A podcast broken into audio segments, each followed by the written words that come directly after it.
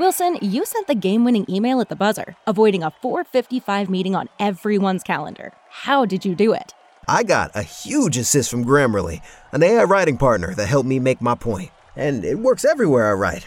Summarizing a doc only took one click. When everyone uses Grammarly, everything just makes sense. Go to grammarly.com slash podcast to download it for free. That's grammarly.com slash podcast. Easier said, done. Everybody in your crew identifies as either Big Mac Burger, McNuggets, or McCrispy Sandwich. But you're the filet fish Sandwich all day. That crispy fish, that savory tartar sauce, that melty cheese, that pillowy bun. Yeah, you get it every time. And if you love the filet of fish, right now you can catch two of the classics you love for just $6. Limited time only. Price and participation may vary. Cannot be combined with any other offer. Single item at regular price. Ba da ba ba ba.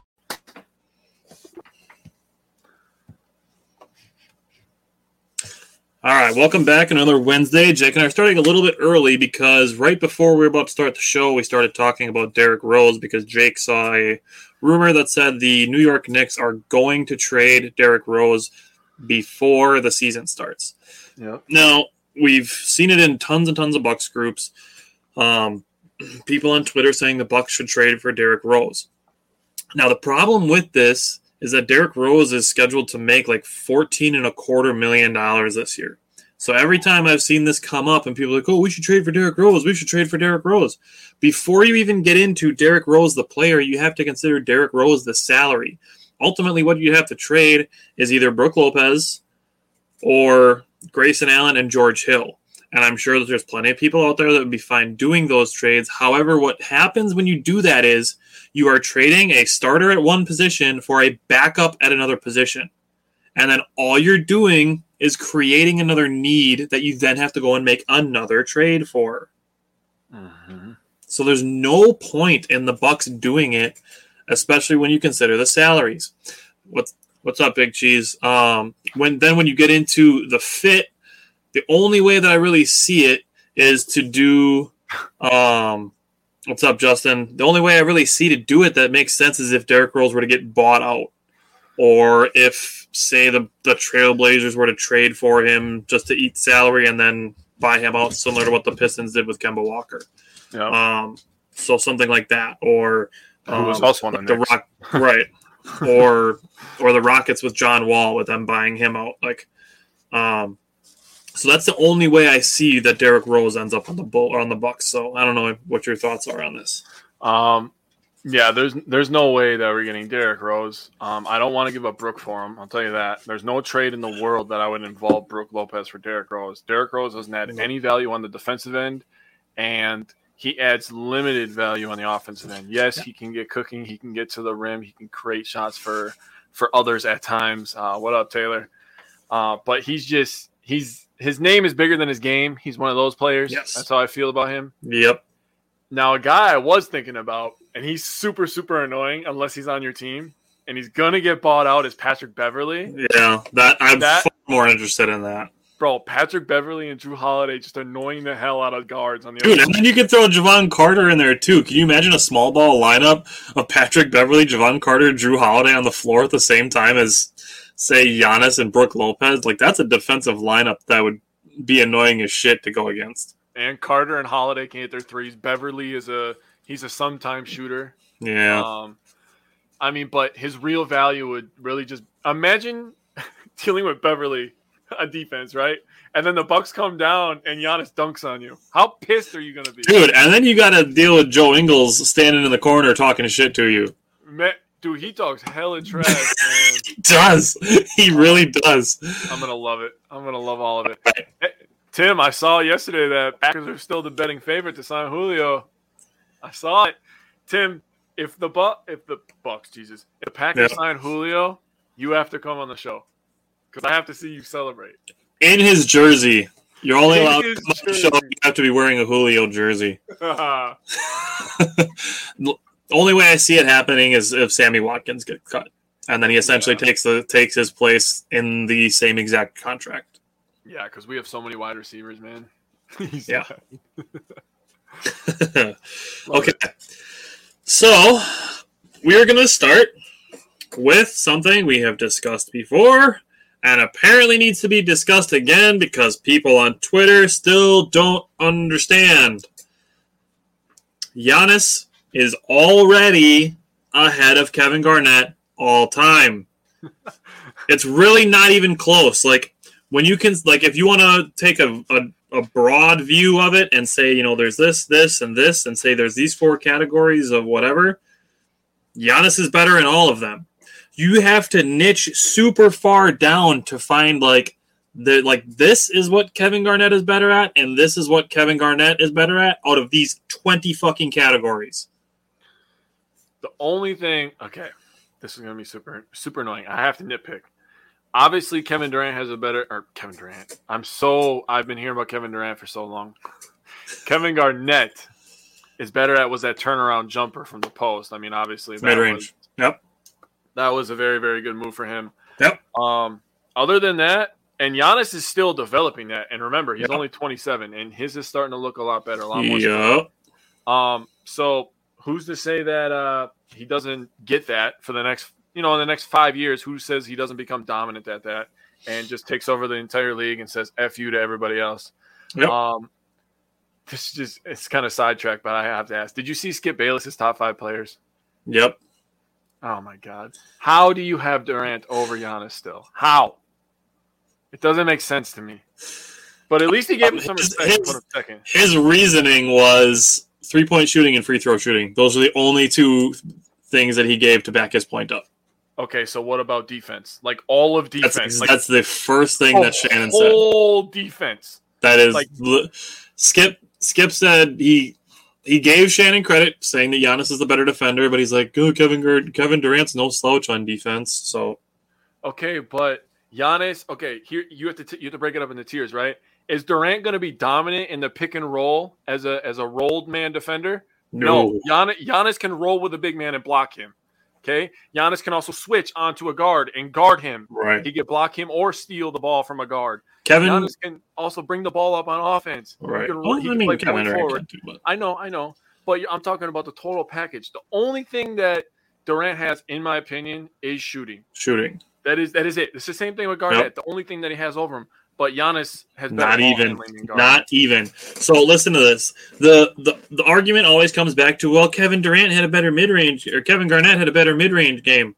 I don't Yeah. care if you look at their career two point percentages. Kevin Durant's career two point percentage is fifty point four. Giannis's is fifty eight point two. I don't give a shit if he's a better shooter from eight to fifteen feet. I don't care Yeah, it's worth the same if you're scoring on dunks and layups as it is from the Kevin Durant one toe inside the three point line. I don't give a shit if he's a better mid range shooter. If you're inside the three point line, those are all worth two points. I don't care if you can score it better from far away when they're worth the same amount of points. Tyler, the game's still going. It's uh, one to one. Trevor got um, held the held the damage to one run, so they're tied going into the ninth. Um, And the and the Brewers are about to get rowdy if you get what I'm saying. hey, yeah, he's gonna break that franchise record. Okay, so I basically took uh basically all of their stats, all of them, all of them. All right, Taylor. Hope you're listening. Okay, here we go. So Kevin Garnett, Kevin Garnett averaged 34.5 minutes in his career. Giannis is averaging 32.6. So keep that in mind. Everything that Giannis is doing, he's also doing it in about two minutes less per game. I do also have their per 36 minutes stats, so I will do that as well. Field goal percentage Kevin Garnett, 49.7. Giannis, 53.5. Free throw percentage. This one actually was a little bit closer than I thought it was. Kevin Garnett, 78.9. Giannis, 71.8. Only a 7% difference there. I was expecting higher. Um, three point percentage. Kevin Garnett, 27.5. Giannis, 28.8. So Giannis literally has a better three point percentage than Kevin Garnett. Okay. Two point percentage I covered already. Dur- uh, Garnett 50.4, Giannis 58.2. True shooting, Kevin Garnett 546, Giannis 604. Points per game, Kevin Garnett, 17.8.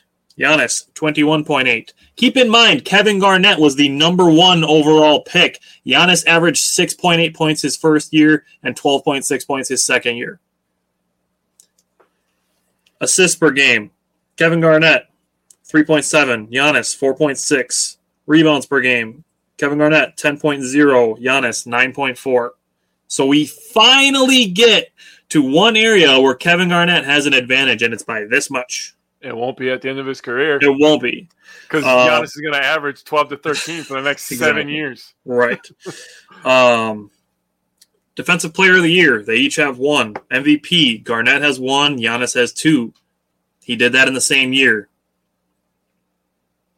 Sorry. Only Hakeem Olajuwon and Michael Jordan have done that. Besides Yeah. Giannis, Join that list, Garnett. Fucker. Yeah. that's already cause to move me ahead of him. yeah. All NBA teams. Kevin Garnett played 20 years. Giannis is in his ninth, going into his 10th. All NBA teams. Kevin Garnett, nine. Giannis already has six.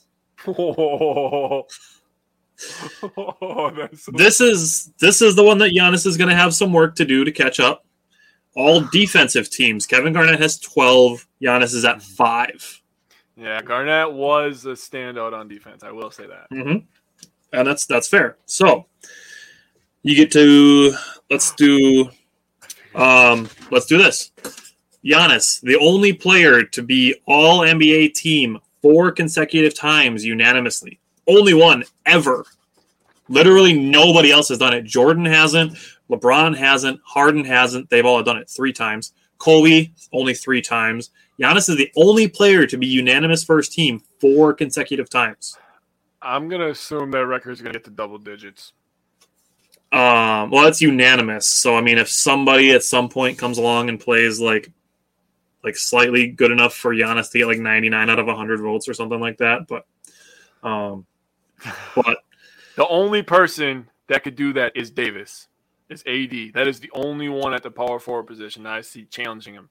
right, I mean, maybe KAT now that he's a power forward, but yeah, that's fair. he's uh, in he my was third team this year, so I mean, Yeah. he's still got a little bit of work to do. he's he's not on the level. I mean, AD obviously we know has that talent Right. level, and Giannis is Giannis. You know, so when you get called by by one name, you're you're the shit. Sorry, LeBron, MJ. You get called by Um, one like I mean, one nobody wants to say Giannis's last name because they don't want to like tie their tongue in a knot, but That's true. But think think of like Khris Middleton. Like Khris Middleton doesn't get called Khris. He gets called Khris Middleton. You know what I'm saying? or it just gets called Middleton. Um, okay, I got more. Not not even close to done yet. Not even close to done yet. All right. so- Steals per game for their careers: Kevin Garnett 1.3, Giannis 1.2. Blocks per game: Kevin Garnett 1.4, Giannis 1.3. So these are super close. You can go to their per 36 minutes stats. So this is per 36 minutes for Kevin Garnett: 18.6 points, 10 and a half rebounds, 3.9 assists, 1.3 steals, 1.5 blocks. Giannis is per 36 minutes. 24.1 points, 10.4 rebounds, 5.1 assists, 1.3 steals, 1.4 blocks. So per 36 minutes, almost everything is the same, except for Giannis averages 1.2 more assists and five and a half more points That's a lot. for for Kevin Garnett to average 0.1 more rebounds and 0.1 more blocks. Now, playoffs per game. This one's this one gets a little ugly. Um, points, playoff points per game. Kevin Garnett 18.2, Giannis 26.3. Rebounds. Kevin Garnett 10.7, Giannis 12.0. Assists. Kevin Garnett 3.3, Giannis 5.2. Steals. Kevin Garnett 1.2, Giannis 1.0. Blocks. Kevin Garnett 1.3, Giannis 1.4. They play almost identical minutes. Kevin Garnett played 36.9 minutes in the playoffs. Giannis played 36.4, so it's almost identical there. Player efficiency in the playoffs. Player efficiency rating. Kevin Garnett's 21.1, Giannis is 25.8. Assist percentage. This is this is where you get a huge discrepancy here. Assist percentage. uh, you know what? I'm going to do turnover percentage first because it's almost identical. Turnover percentage for Kevin Garnett is 12.1%. It's 12.2% for Giannis. So almost identical turnover percentages. Giannis handles the ball more. I'm just going to say that. Kevin Garnett's assist percentage 17.8. Giannis's 27.1. Wow. So a 10% advantage in assist percentage with almost the same percentage of turnovers. That's with him almost averaging 10 more points, too. And almost two more assists per game. Jesus. True shooting in the playoffs. Kevin Garnett 525, Giannis 577. Field goals. Kevin Garnett 47.8, Giannis 52.7. So the only thing so far that I have found that Kevin Garnett is better at is playoff free throw percentage. Kevin Garnett has a big advantage in playoff free throw percentage. That is the only stat where I've been able to find a big difference. Almost everything else is like negligible differences because you get to the per 100 possessions. Kevin Garnett's offensive rating is 110, his defensive rating is 99. Giannis's offensive rating is 116, his defensive rating is 104. So Giannis is better. So Giannis is plus six in offensive rating, minus five in defensive rating. So, I mean, by that metric too, Giannis is one point better per 100 possessions. So Giannis is better. Um, you can go to win shares per 48 minutes. Kevin Garnett, 0.182. Giannis, 0.197. You can go to box plus minus. Kevin Garnett, offense 3.5, defense 2.1. Giannis, offense 3.9, defense 2.1. So Giannis has a 0.4 advantage in offensive box plus minus, and their defensive box plus minus is the same. I don't I don't know where you go from here and then add in the fact that Giannis has a finals MVP that Kevin Garnett does not. Giannis dropped a 50 piece in the finals. Kevin Garnett averaged, I think, like 10 points in the finals that they won. And Giannis was on one leg, dude. And that's true, too. plus, plus the extra MVP to do the MVP and Defensive Player of the Year in the same season. The only things that Kevin Garnett has on Giannis is he might be a smidge better rebounder. He might be a smidge better defender. Keep in mind that back in the early 2000s when Kevin Garnett was wreaking havoc on the league, there wasn't a lot of spread sprawl ball played like there is now. That's where Steph Curry changed the game is by spreading the game out. Mm-hmm. Kevin Garnett didn't have to deal with that. Not much, at least. No, towards the end Um, of his career, maybe. Yeah, and at that point, it's just you're playing with old Kevin Garnett. You're not expecting him to do the things he did on Exactly. defense the 10, 15 years before that. Exactly. So he might be a smidge better defender on paper, but when you look at what Giannis is doing, who Giannis is going against, things like that, I mean, you could just call that a wash. Same with the rebounding, like Jake said. Um, you know, all that stuff that's just going to wash because Giannis is going to eventually get to it. And that's the thing. That's the only other thing that Kevin Garnett has on Giannis is longevity. Like I said, Kevin Garnett played 20 seasons. Giannis is going into his 10th, and he Mhm. already has more hardware than Kevin Garnett. Like I, I really don't even see where the comparison is. Because, like I said, the only big advantage I could find for Kevin Garnett was playoff free throw percentage. That was the only thing because Giannis hasn't shot well at the free throw line in the playoffs. It's literally the only thing. And if you want to hold tight to your mid range life jacket, I don't give a shit because two points is two points. I don't care where they're scored from. Isn't that pretty sad though? Like, you know, Giannis is gonna dunk, and he still dunks. Exactly. Two, three people in the paint don't matter. Left hand, right hand don't matter. Coming off a spin, coming off a euro, it don't matter. Giannis is gonna put the ball. in You the could rim. be face to face with him and he will still dunk on you. Ask Julius Randle. and he'll let you know about it. He says it with his chest. He don't give a shit. Like, I, I don't see where you can make a case for Kevin Garnett. I don't either. I, I don't see it anywhere. I mean, if you're if you're talking, I mean, what did I do? Like damn near thirty different statistics here.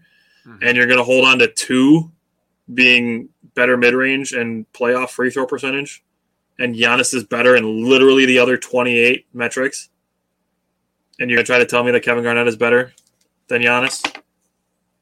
Tell I told you this morning, bro. It's just the nostalgia. So what I told you, I really feel this way, and it's a you know it's a true thing, and it's something that is a normal human reaction is to not want to let go of the past because it forces you to confront your own mortality. Mm-hmm. I, you know, that's a legit thing. I get it that, you know, you don't want to necessarily accept that you are getting older. You might not even feel this way when you're thinking about it, but it's, it's back in the back of your mind. It's a subconscious thing. I agree. Yep. I mean, it would be hard for me to say that somebody's better than Giannis when, you know, I'm an old senile man, but I'm gonna have to see some hardware, man. I'm gonna have to see some heart because uh, if we're measuring heart, there is definitely nobody over Giannis. I don't care what nobody says. Mm. Garnett had heart too, but if we're measuring off of that, I think Giannis is bigger, man. Look where he came from. I mean, they made a movie about the guy's life. That's how True. inspirational and crazy it was, man. And if you haven't seen it, you should. It's an awesome movie. Very well done. All right. Now that I'm done putting Giannis over Kevin Garnett again, mm-hmm. we can get into the Bucks free agency moves and what they've done. Um, I think they're pretty much done. Um, so that's that's just my opinion is that they're pretty much done. Um, so we're looking at it. The Bucks retained Bobby Portis, Pat Connaughton, Jevon Carter, uh, Wesley Matthews and Serge Ibaka, which was a little surprising.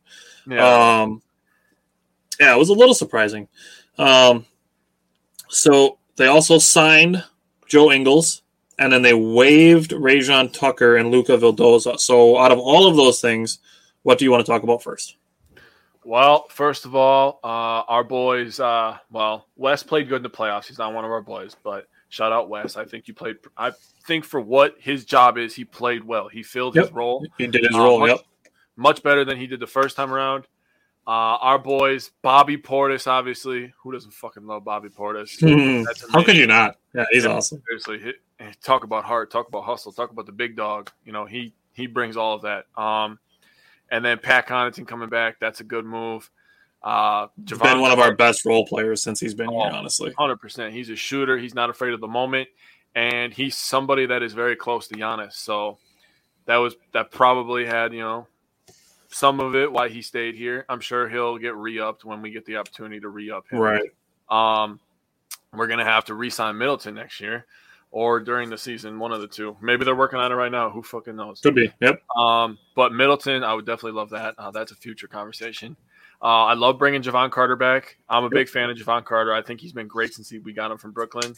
Um, may you know he wasn't really performing there, but you know looking from the outsider point of view, how toxic that situation was in Brooklyn. Who the hell can survive in that other than Kevin Durant? Kevin Durant's great. I'm not trying to talk shit about him, but he was he was really the only one flourishing in that. Kyrie had his moments, but he played like 13 games. It felt like you know. Um, he played 29 Carter, games last season. Yeah, yeah. Um, Jevon Carter's been great. Serge Ibaka, man. Let's. uh It was shocking to me that we brought him back. It made sense the more I thought about it. So I'll get your thoughts out and then I'll, I'll weigh in. Um, you know, I was just gonna say it did make sense because we do need another backup other than Bobby. Um, mm-hmm. Um, he still has that experience. He could still mm-hmm. change shots. Um, he was a guy that just got here. So for people to be like freaking out, like, "Oh my god, why did we bring Ibaka back? They didn't even use him." Dude, first of all, shut up. Okay. You could say the exact same thing for Jevon Carter, but I will let you continue. Uh, you could. Uh, secondly, we you know getting him acclimated, getting him a full off season with this coaching staff, getting him a full off season with the other mm-hmm. Players. You know, getting him back in shape, getting him familiar. You know, those are all things that are going to be helpful later on down the road. The people that are like complaining about Serge Ibaka coming back are the same people for months that complained that DeMarcus Cousins wasn't oh brought back. And by the way, he's a free agent, and we still picked Ibaka over Cousins. I just want to put that out there, and I'm going to let you have the floor. dude, the fact that people kept going on Cousins and kept going on Cousins, it's like, dude, why? He shot 25% from three when he was here. Yeah. And he doesn't play defense. Zero. Ibaka literally does both of those things. Not as well as he used to, but he still does them. He does them well enough to be a primary backup to the guy that does them well. To me, what bringing back Serge Ibaka did for the Bucks was it allows them to use Bobby Portis as power forward, which is his primary position, and not have to play him at center so much. Because now it, it fills out the depth chart in my mind. So instead of having Bobby Portis being your primary backup at power forward and center, he is now your primary backup at power forward. And Serge Ibaka becomes your backup at center. So what it does to me is it puts less of Bobby Portis's minutes at center, puts more of his minutes at power forward, and then it takes minutes away from Brook Lopez playing the center position, and it puts those onto Serge Ibaka. To me, what that suggests is that they're looking at Brook Lopez Bobby Portis and Giannis Antetokounmpo at how many minutes they're playing in the regular season, looking to save them from some of that. So I'm going to say this now. Do not be surprised if Serge Ibaka plays something like 15 to 20 minutes a game throughout the entire regular season and then does not touch the floor in the playoffs. I'm telling you now, do not be surprised if that happens. I could see that. Okay. So the other thing, I mean, we could say the pretty much the exact same thing about Jevon Carter, except for the playoff part. Um, just because with Jevon Carter, he was brought in late, just like Serge Ibaka. Actually, he was brought in later because he was a buyout after the trade deadline. Serge Ibaka was a trade deadline pickup. Um, so um, Jevon Carter had even less time in the system. Um, I get that he played well in limited minutes in the Chicago series, and he actually played well during the end of the regular season.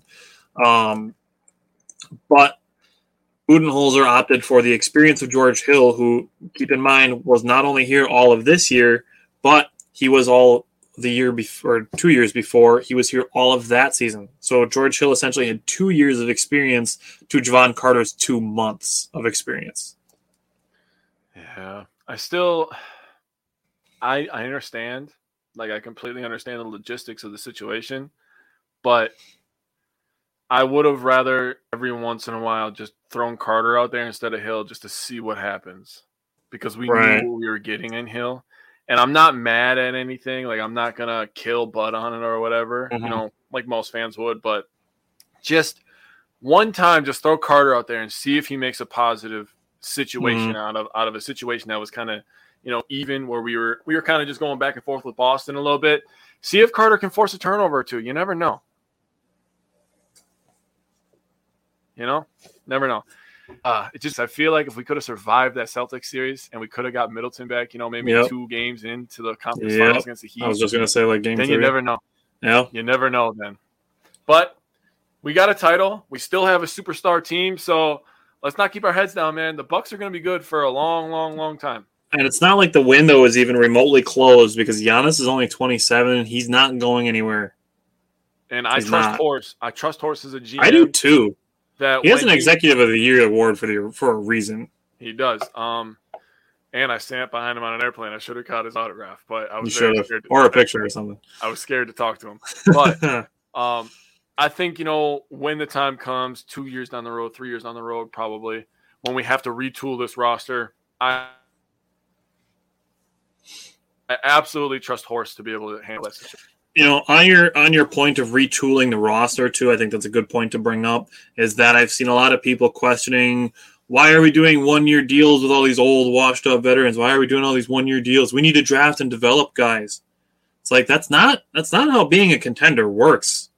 No. Um, when you are a contender, you have your core, and then you want to have as much flexibility roster wise and financially as physically possible around your core. So the core is the big three Holiday, Middleton, and Giannis. Then essentially you're looking at Bobby Portis, Brook Lopez for now. And that's pretty much it. Like Pat Connaughton is part of that, but he's he's a role player in this in this situation. outside of those five, six, seven guys, you're looking at just having as much flexibility as you possibly can on your roster so that if somebody comes available, say a Patrick Beverley, you're not trying to figure out whose two or three year contract you have on your roster that you need to unload before you can think about signing Patrick Beverley. Yep, you allow yourself that flexibility basically. Exactly. So you're not having to try to find trades like other teams are having to do now that they're trying to find trades. Philadelphia is in this position where they're trying to find people to take their players and they're going to end up getting bad returns just because they need to clear payroll so that they can bring in free agents because they have no flexibility. Dude, that's Daryl Morey though. He kind of did that to the Rockets. He, yeah, he did that to Houston too. Yeah, that's kind that's screwed a good them point. up, and then financially they were kind of screwed for a little bit. Now they're having to kind of tank, do what Philly. You know, he went Mhm. from Philly, who was tanking to get good, and then, then he's doing it. he made Houston have to do that, and now he's going to make Philly have to do that again, Yeah, dude, if Embiid leaves, that's bro. that'd be a put- that'd be a skid mark on that organization. He planted the seed last year when he talked about Miami needing another star. Now, I would not enjoy him in Miami because they would be tough with him. Him and Jimmy Butler together would be tough in Miami. That'd be cool. With, That'd be cool to see them together, though. I mean, they had their they had their minutes, but and they they have a great coach down there. That's all I'm Mm. gonna say. Um, Yeah, that's- so that's a good them good point. together. Yeah, I think the Brewers just lost by the way. But anyways, um, him down there in Miami would be scary for the Bucks. Yeah, that'd be interesting. I mean, so let's see. We're at with. I want to answer Steve's question because I think it's a good question. He asked if Ibaka could turn into an Al Horford light. So I think it's a good question. I think it's an interesting thought process. Mhm. Um, ultimately, Ibaka isn't going to play as many minutes as Al Horford. He might be able to find a similar role in just more limited minutes. Yeah. Um, I've kind of been kind of been toying with the idea of of Thanasis having a role like that, just having really small, limited sections where it's like, okay, here we go, we're going to stick Thanasis in for just a couple seconds here on this possession before the end of a quarter or something like that. Um, I think Ibaka's role would be bigger than that. Um, like a 10 15 minute role where you know you come in you can run some sets for him to get him some open looks and then you can use him defensively because he knows what he's doing on defense. Um, so i do think that that's possible. Um, i don't think al or um, Serge Ibaka is going to be putting the ball on the floor as much as an al horford does. Um, i don't Yeah, think he's quite that. he's not that playmaker. Yeah that al horford is um, so I think to a degree, like so, yes and no, I guess is what I'm saying. on Um, defense, to be yes. kind of vague. offense, no. That's Sure. how I feel. that's fair. On Um, yes, because he can control the pace on the defensive end. Right. On He's strong enough to go toe to toe with anybody on defense as well. Yeah.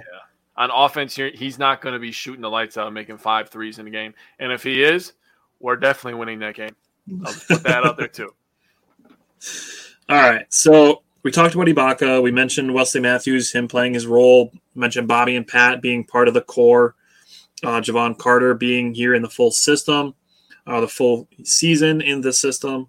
Um, let's talk about Joe Ingles because this was a this was a kind of a surprising free agent, but also it feels like a very Bucks free agent. Um, So let's let's talk about Joe Ingles. I want to get your thoughts because I have some some good stuff to say about Joe Ingles. Okay, so here's off the top of my head. First of all, Joe Ingles, mentally tough. Joe Ingles can shoot. Joe Ingles, solid playmaker, way better than people give him credit for. Yep. Just gonna say that. Um, I haven't watched a billion Jazz games, but when I have, Joe Ingles sticks out. Um, he sticks out not like a Donovan Mitchell, but he's definitely in that secondary rotation where you're like, damn, the Jazz are kind of deep. You know, that guy can shoot. And then you're like, oh, that's Joe Ingles. You know, he's left-handed. He's crafty. People aren't used to, you know, guarding lefties. Even if you're in the NBA, it's still kind of weird. You know, Yep. lefties have an advantage. Um, he can finish at the rim. He's a big guy, six eight. Yep. That, that means that he can guard multiple positions. Mhm. he's very He doesn't get on- credit for that. He doesn't No, he get credit doesn't. for that at all. I mean, he's very good at positioning his body. He's not gonna. He doesn't have the quickest feet in the world or the quickest Right. hands, but he understands positioning, and that is Yep. step one to defense. So if you understand positioning, you can put your the rest of your teammates in a good position to succeed. And he understands that he plays good basketball. But him with Giannis in the pick and roll and offense is going to be disgusting. He was succeeding with Gobert. And Yup. Gobert is nowhere near Giannis on offense. No freaking where. He's not in the restricted circle, maybe. No, That's no. that's it. Only No. in the restricted circle He's is not- the only place. near. Giannis is dunking on two people at a time with the left and Go, right. I mean, Gobert. Uh, he's not dunking on anybody with the left hand, but like strictly Gobert efficiency wise, that's the only in the restricted circle. So If like zero zero to one feet. Yeah, That's it. after, After that, yeah, Giannis. But him, you know, I can imagine him passing Giannis. Giannis gets by the wall, and you either kick out to a Middleton or a Jrue Holiday or a Bobby Portis or Brook Lopez, and I like Or all Grayson those Allen. Options wide open. yeah, or Grayson Allen. I mean, I like all those options. Pat Connaughton, Jevon That's my Carter. favorite option. That's my favorite option. Dude, I love Pat Connaughton's jumper. I I love know. Pat Connaughton's so awesome. I love Pat Connaughton. I like that one day when he was like, "Catch high, release high, baby. Catch high, release high." Like, Hell yeah, baby. Okay. So to back up your point, first of all, I want to say your your point on defensive positioning is 100% on point. What Joe Ingles does really well is like Jake said, defensive positioning. Where that comes into effect is pick and roll defense. That is something the Bucks got eaten alive on a lot last season. Um, partially because the Bucks play that drop defense, which allows a lot of floaters, things like that, mid-range jump shots, which is the shots that the Bucks want you to shoot because they're not great. They're not great high percentage shots. Um, but Joe Ingles is actually really good at defending that because he knows where to be on those. Um, he's capable of guarding guys that are smaller than him. Um, he's 6'8", which means he can guard guys his size. He's not, like Jake said, he's not going to wow you with his athleticism. Um, you should pull up that quote of his that he said because I don't know it exactly off the top of my head. You talking about Um, the one where he said he's unathletic and he'll still beat you? yeah, pull up that quote while I while I talk about offense. So Joe Ingles on offense is actually a very good ball handler. Like Jake said, he doesn't get credit for as as crafty and as good of a playmaker as he is on the offensive end. When you go to points per possession for pick and roll ball handlers, Joe Ingles was actually 1.02 higher than Trae Young and Luka Doncic in points per possession when running the pick and roll as the ball handler just tells you that as efficiency goes, I'm not saying that Joe Ingles is better than those two because he's obviously not. But as far as efficiency is concerned, when running the pick and roll as a ball handler, Joe Ingles is better at that than Trae Young and Luka Doncic. That's a statistical fact. Sorry, it is. Eat it. You ready for the quote? I found it. Do it. Yeah. I knew you. Yeah, I knew you'd be able to find it because it's everywhere. He said, I've got a receding hairline. I'm slow, and I'm probably not the most jacked up with abs and all that. And I'm still going to beat you one on one. It is what it is, man. He knows I, how to I love it. He knows. So we're talking about him in the pick and roll. So clearly he knows how to create for others. He understands, you know, he just understands basketball. He has Mhm. high He's, basketball. he's a IQ. baller. Yep. Why didn't we just say that? He has high basketball IQ in offense and defense, but he can also get to the rim and finish at the rim. He's not going to destroy you and dunk on you, so he's not going to be in the highlight reel. But I don't give a shit about no highlight reel, okay? You give me 15 points, you hit three three pointers, and you dish out a couple of assists where you get Giannis going. Yeah, I'm with that. And people need to understand basketball if they don't like the Joe Ingles signing to the Bucks. It makes zero sense why you don't like it. He fits everything that we need. We needed another playmaker. We missed that without Middleton, right? Now when Middleton goes out, we can run the pick and roll with Ingles and Giannis. Yep. That's a beautiful thing. Yep. A beautiful thing. I just need people to up their basketball IQ. Okay, that's all I'm asking, and I'm going to ask nicely. Totally now. fair. um, he signed for the mid-level exception, so he's making six point four million. He is coming off of an ACL injury. Um, thankfully, his play style doesn't really require a lot of knee flexibility, just because, like he said himself, he's not a super fast guy. He's not like a like when Derrick Rose injured his knee, and it was a really big deal because he relied so much on his athleticism. It's Joe Ingles, re- Joe Ingles reminds more on his mind. Yeah. Um, Matt says he's too frustrated with the Brewers. Matt, you got to listen, man. They Ups have- and downs. It's I'm just going to go say right now. They Go haven't ahead. had an off day in how long, dude? Their legs are fucking fried.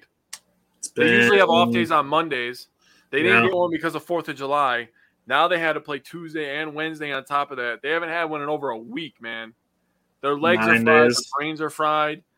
Just relax. We're almost at the All Star break. The Brewers have played a ton of road games, a ton of multiple city, like Tyler said, how many times? A ton of multiple city road trips. The second half schedule favors the Brewers so much. We just need to get to the All Star break. Hopefully, everybody will stay healthy up to that point. We can get people back, get our legs back underneath us. The Brewers are fine. We're still in first place, man. We're still in first place. No matter if the Cardinals win, we're still in first place. The Brewers put an outfield today of Keston Hiura, Jonathan Davis, and Jace Peterson on the field today. I would have never said that out of my mouth at the beginning of the season. Never. There's not a single person that had that on their Milwaukee Brewers bingo card at the beginning of the year. Nobody. And Literally nobody. dude, we're in July. It's July 6th today. Right. The season doesn't end until September. Relax. I mean, Yeah. October. Do they play a couple games in October? I think they play a couple in October, like the Yeah, first like four or five October. days. That's even better. The season doesn't regular season We're like doesn't come three more October. months yet. Relax. It's we okay. we just passed the halfway point on what We're Sunday. okay. We're okay. Yeah, we're fine. We're, Yep. we're completely okay. I'm not right. worried one bit. Don't ride too low. Don't ride too high either. Like I understand it. Like Cubs fans are probably excited they got a series win.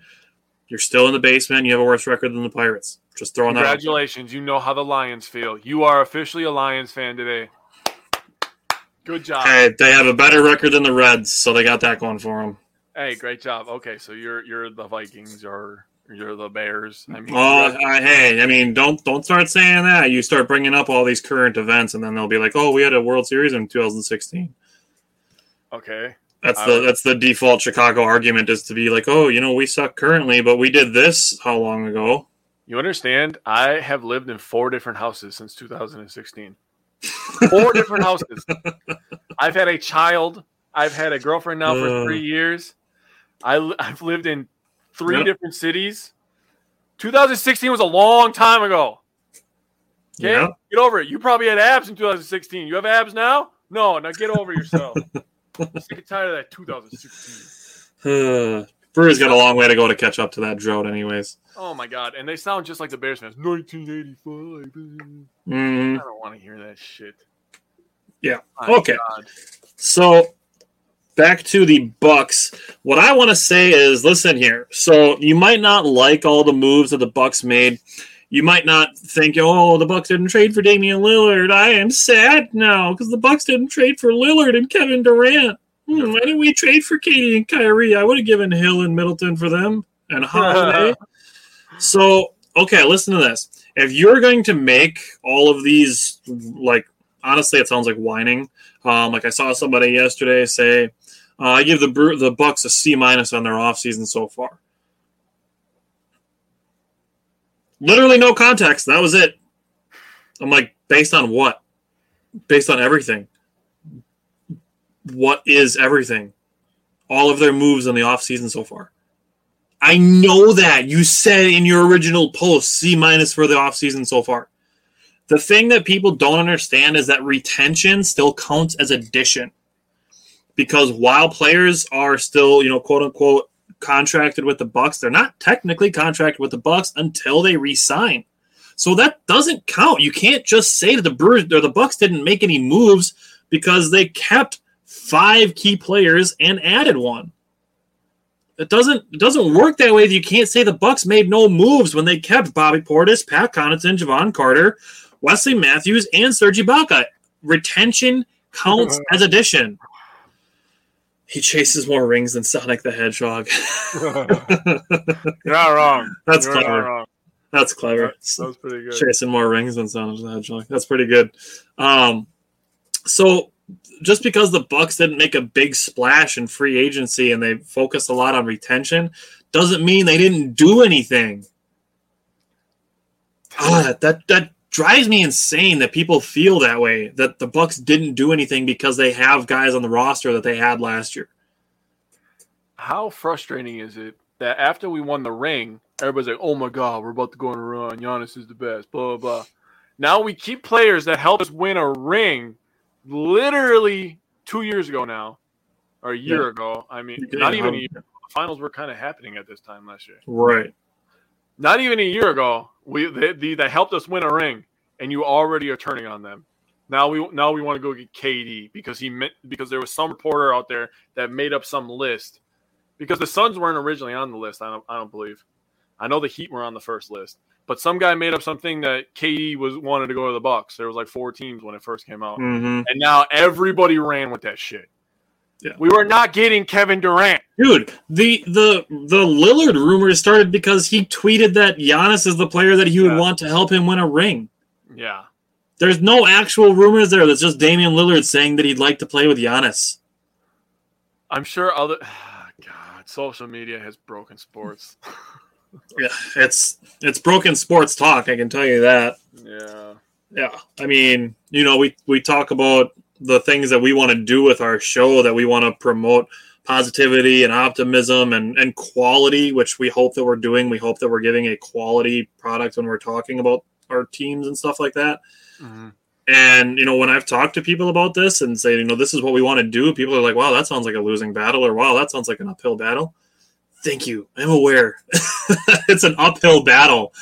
Um, and that's that's before you even get to shit like trolling where you can't tell people's tech or like um people's tone of voice through screens.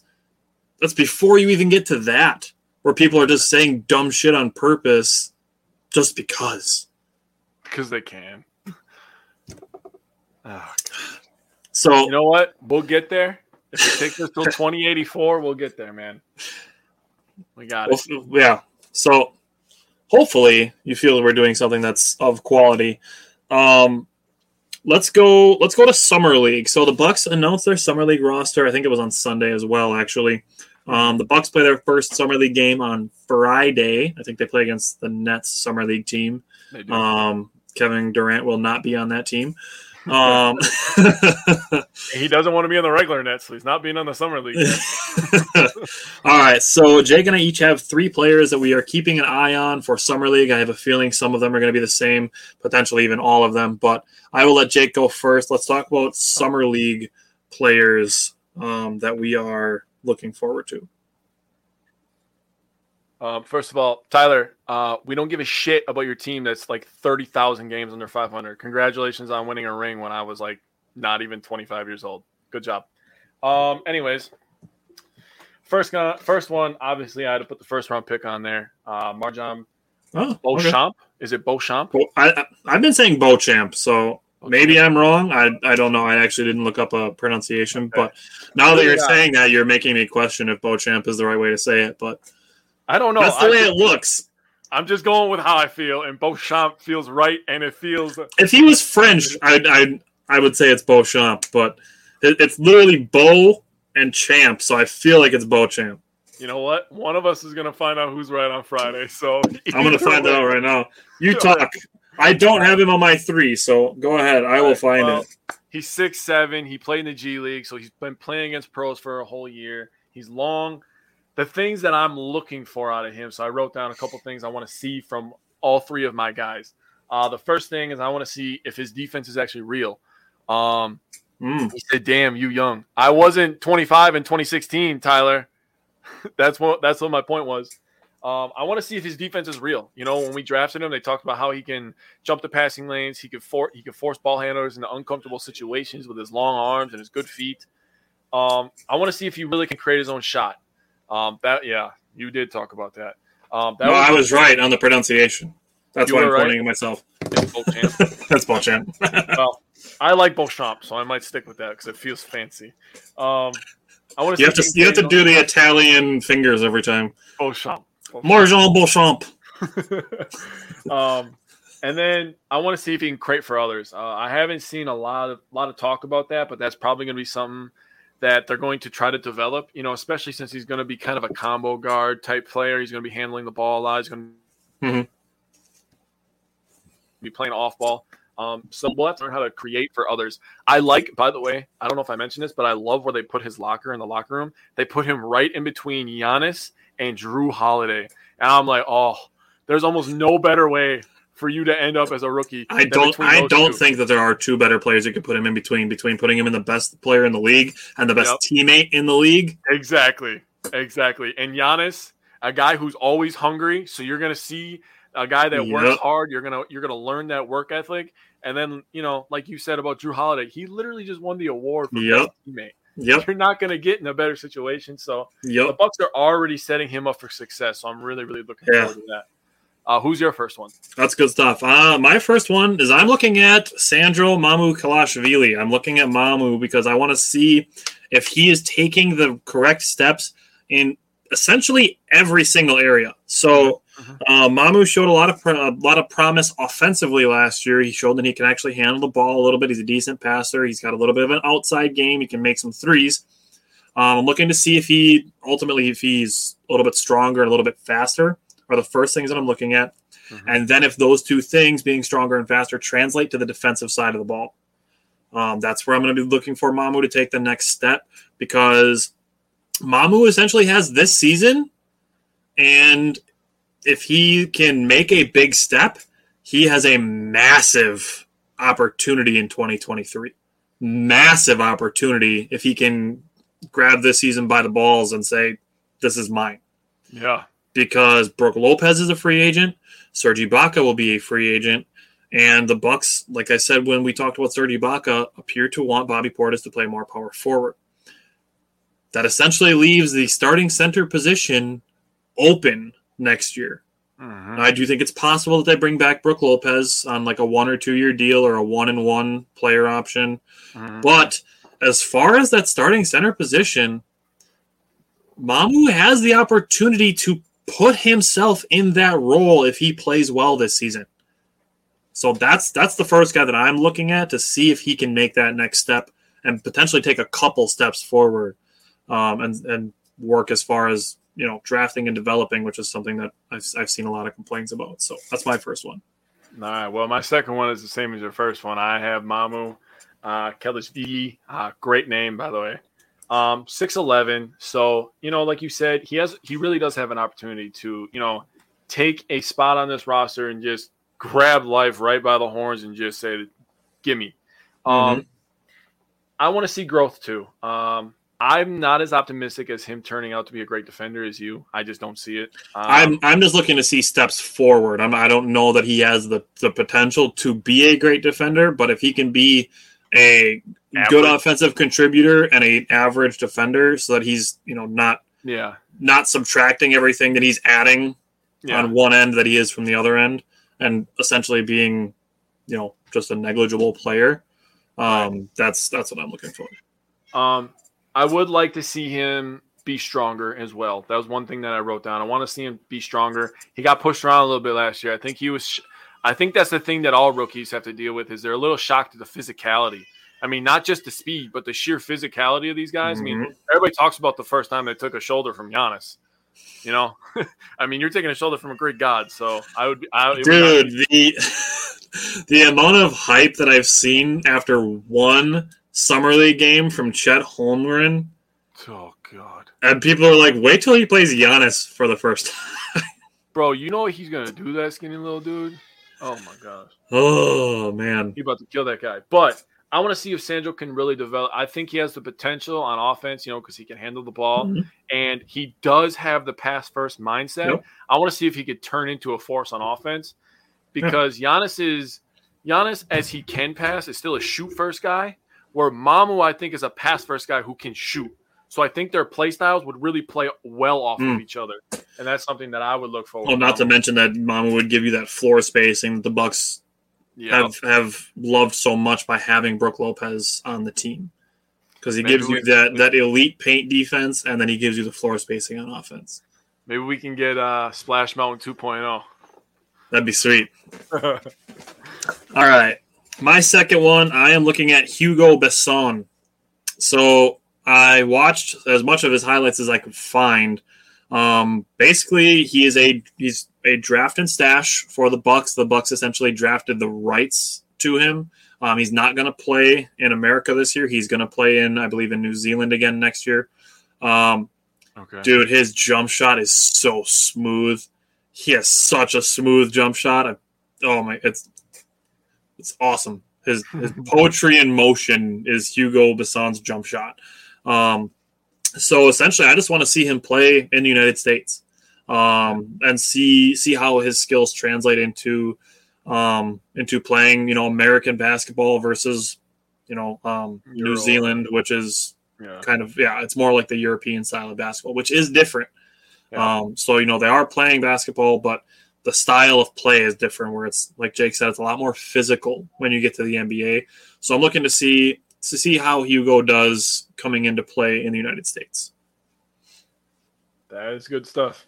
All right. So I've been seeing a lot about this guy. So I just started watching YouTube videos into him and he might be it, man. He might be that guy. Um, it's AJ Green. He's a Mhm. shooter, point blank period. Um, he averaged 18 points per game last year and he shot 38% from three. I'm not looking for him to do anything else. You just be the prototypical white guy that is 6'4, so you're too short to play forward, you're too tall to play point guard, and you just grab the damn ball and you shoot it. Okay. If you turn into JJ Redick, then you turn into JJ Redick. Okay. That's all I'm looking for. JJ Redick was 6'4 white guy that can Dude. shoot. Kyle Korver. Kyle Korver was huge though. He was 6'7. I'm just saying, a prototypical white guy that Yeah. shoot shoot the ball. If you turn into that guy, that is all we needed against the Celtics. Seriously. Just be that guy. That's all I'm looking for. He is going, you know, and I talked about it before. He's going to be shocked by the physicality, man. I mean, because, like, you know, he's 6'4, so he's kind of a tweener guy.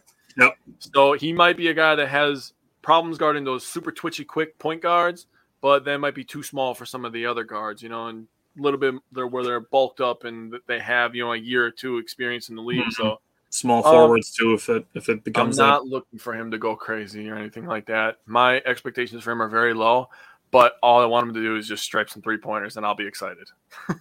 So he's got the other two way contract for the Bucks. AJ Green is my third one as well. Um, he's got the other two way contract for the Bucks. So um, him and Mamu are probably going to be up and down a whole bunch, especially when it comes to injuries and load management and stuff like that. Um, so I do expect to see a lot of AJ Green playing for the Wisconsin Herd. Um, but like Jake said, he's a shooter. Shooter shoot. That's what we're, that's what AJ Green is. So We I finally have got some- AJ Green, Tyler. We finally got I know, AJ. right? Yeah, we finally got AJ Green. Um, so he he needs like no space to get his shot off, like Yeah, none. it's smooth. He yeah, and he's so good in contested jump shots. Um, I have based on the shots that he's shooting in college, um, being like 11 feet behind the three point line, I have no doubt that he'll have no problems adjusting to NBA range. Um, and essentially, he's the perfect type of player to put in into Budenholzer, let it fly offense. Um, so he can score in bunches too. I've seen that in a bunch of his games where he comes in, he makes three threes in like two minutes. So he he strikes me as that, that microwave type guy that when he gets hot, like you feed him until he misses. yeah, shoot till you Um, miss, right. like like the old 2K days. Right. So, like Jake said, it's 38% on threes. Um, 91% at the free throw line is good. Uh, the Bucks did actually struggle with free throw shooting last season. That was kind of something I harped on and ended up becoming part of my fundamental failures that I would bring up was missed free throws. So, this is where I got a little interesting here. So, AJ Green is six foot four. He is the same exact height as Grayson Allen. You look at their college stats, they're actually very similar. If you go and look at their college stats as far as their scoring. Um, so Grayson Allen is under contract for eight and a half million for this season and for next season. Um, to me, this kind of struck me as a move bringing in AJ Green on a two way contract to see if AJ Green could potentially fill that Grayson Allen role and potentially make Grayson Allen a trade, you know, trade bait, trade piece, trade chip. That's that would be interesting. That would be interesting. That's what I'm here for. Make you think. Something to consider as the season comes near. I am Mhm. excited to watch a little bit of Bucks in the summer. I'm not gonna lie. I miss basketball. I watch Giannis highlights uh, probably once a week. Just watch him scream at people really loudly as he, Right. embarrasses them in front of their families. Can you imagine being Yeah. the guy like you brought your kid to his first game, bro, and you get dunked on? Oh, Oh. that's almost as bad as Drew Yeah. Gooden's kid playing. Drew Gooden played for the Bulls at this time, and he told his dad that his favorite player was LeBron on the Cavs. That was when LeBron was wrecking the Bulls. Oh my god! Uh, That's embarrassing. I say they ended up being teammates though, didn't they? They did. They did. But still, imagine Headband. imagine your son being like, "You're not my favorite player, Dad," even though it's you know really really small chance that you make it to the NBA and you worked your butt off and you were an All Star and all this stuff. But LeBron's better than you, so he's my favorite. I think I would kick my kid out of the house, dude. You're not allowed to live here, then you little bastard. Uh, I'm not being serious, by the way, for people that are going to take me seriously. I am being completely sarcastic. All right. Do you have anything else you want to say about the Bucks? No, felt nice to talk some basketball, though. I'm not to lie. Felt nice. Yeah, got some got some stuff coming up and some stuff happening. So Yeah. All right, we're going to switch to baseball. Um, some ups and downs. Now, this is going to be the case all the time. There are always going to be ups and downs. Yeah. Just we just seriously, we just encourage you not to ride the roller coaster too high or too low.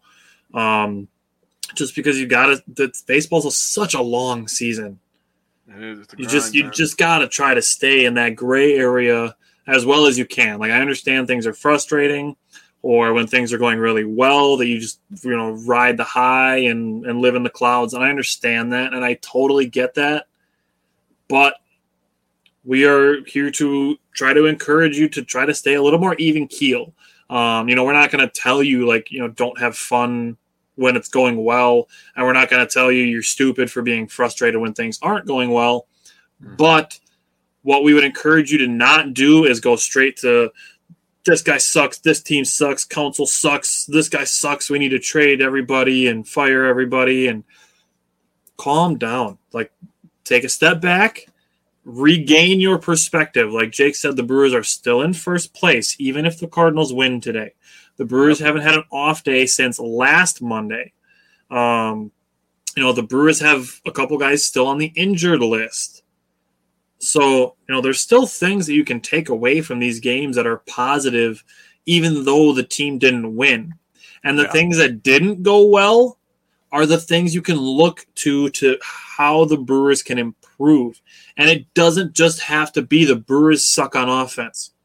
Why do the Brewers suck on offense? Why aren't the Brewers performing as well on offense as they could be or they should be? Or how can they be better? That's what Jake and I want to look at as opposed to just saying, you know, this game sucked because the offense sucked. Mhm. Let's look at why the offense didn't perform well and think of constructively criticizing ways to improve it Mhm. and take that optimistic approach of this is how they can improve, and then we'll see if they do it. Ultimately, 29 out of 30 teams are not going to win the World Series this year.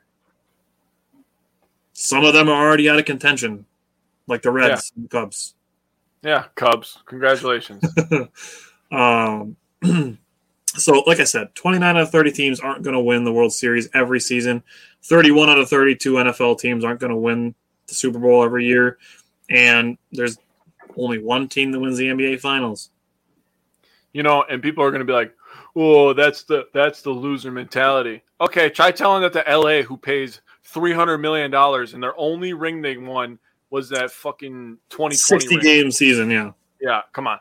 You're going to tell me they paid three hundred million dollars play sixty games? They got a ring out of it. Congratulations, but they pay that every year. Same with the Yankees. They pay all this boatload of money. The Mets are Do doing it. The Padres are doing it. Do they do they win the ring every year? No, they don't. listen listen here this is the other thing that goes along with that too is yes i understand that not every team wins a championship every season Yeah. but listen you can't tell me that you had no fun during the regular season despite not winning a championship if that's the case like why would anybody be fans of the vikings or the lions or the brewers that don't have a world series like why would anybody be a fan of a team that has never won a championship if there was no fun to be had during the regular season Or you could be a fan of the Cubs and you had to go four generations in your family for, before they won a ring. I mean, you could do any of those things. I just want to kick the Cubs because their- their fans are going to be shit. so, all right, let's start with the Pirates series. Um, game one kind of sucked because another pitcher got hurt, so that's another thing that we're dealing with. Um, I do want to give credit to some of the, the Pirates' young players in this series because they're playing with confidence because they essentially have no pressure on them. Nobody's They got some talent expecting, they have no expectations. So they just get to go out and then play loose and not have to feel a bunch of pressure, which I'm sure the Brewers players are feeling right now, and it could be potentially causing some of their problems because they're playing under so much pressure that you know you know people are saying that our offense isn't good. Like it's obviously not a secret the offense isn't great, but there's still pressure involved there. So that said, um, O'Neil Cruz is a very good young player. Not to mention that he's a freaking monster. He's six foot seven. He's an inch taller than me. Um, at shortstop of all positions. Right, dude. That's like you, you hear six foot seven. I'm like, no, that dude plays first base or outfield, or maybe pitching, like Randy Johnson.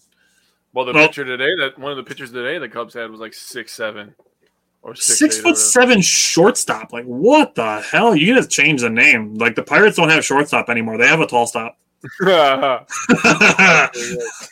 and he's fast as hell. Dude, he's dude, he's good. He's good, The- good for the Pirates. You guys finally have something nice. Don't ruin it. Yeah, he's an exciting player. Well, god damn it, Reynolds. I've almost Bryan Reynolds. He's good too. He's switch hitter, plays pretty good, solid defense. He's Yeah, he, the Pirates should trade him to the Brewers. I agree. I would love him on the Brewers. Brewers All right, use a so- switch hitter that hits both sides of the plate. yeah, so the Brewers tied three uh, in the fourth inning. Um, Paris hit a home run. Credit to him. This is not a knock on Houser for giving up this home run. That pitch was down and in. Um, not an easy pitch to hit out.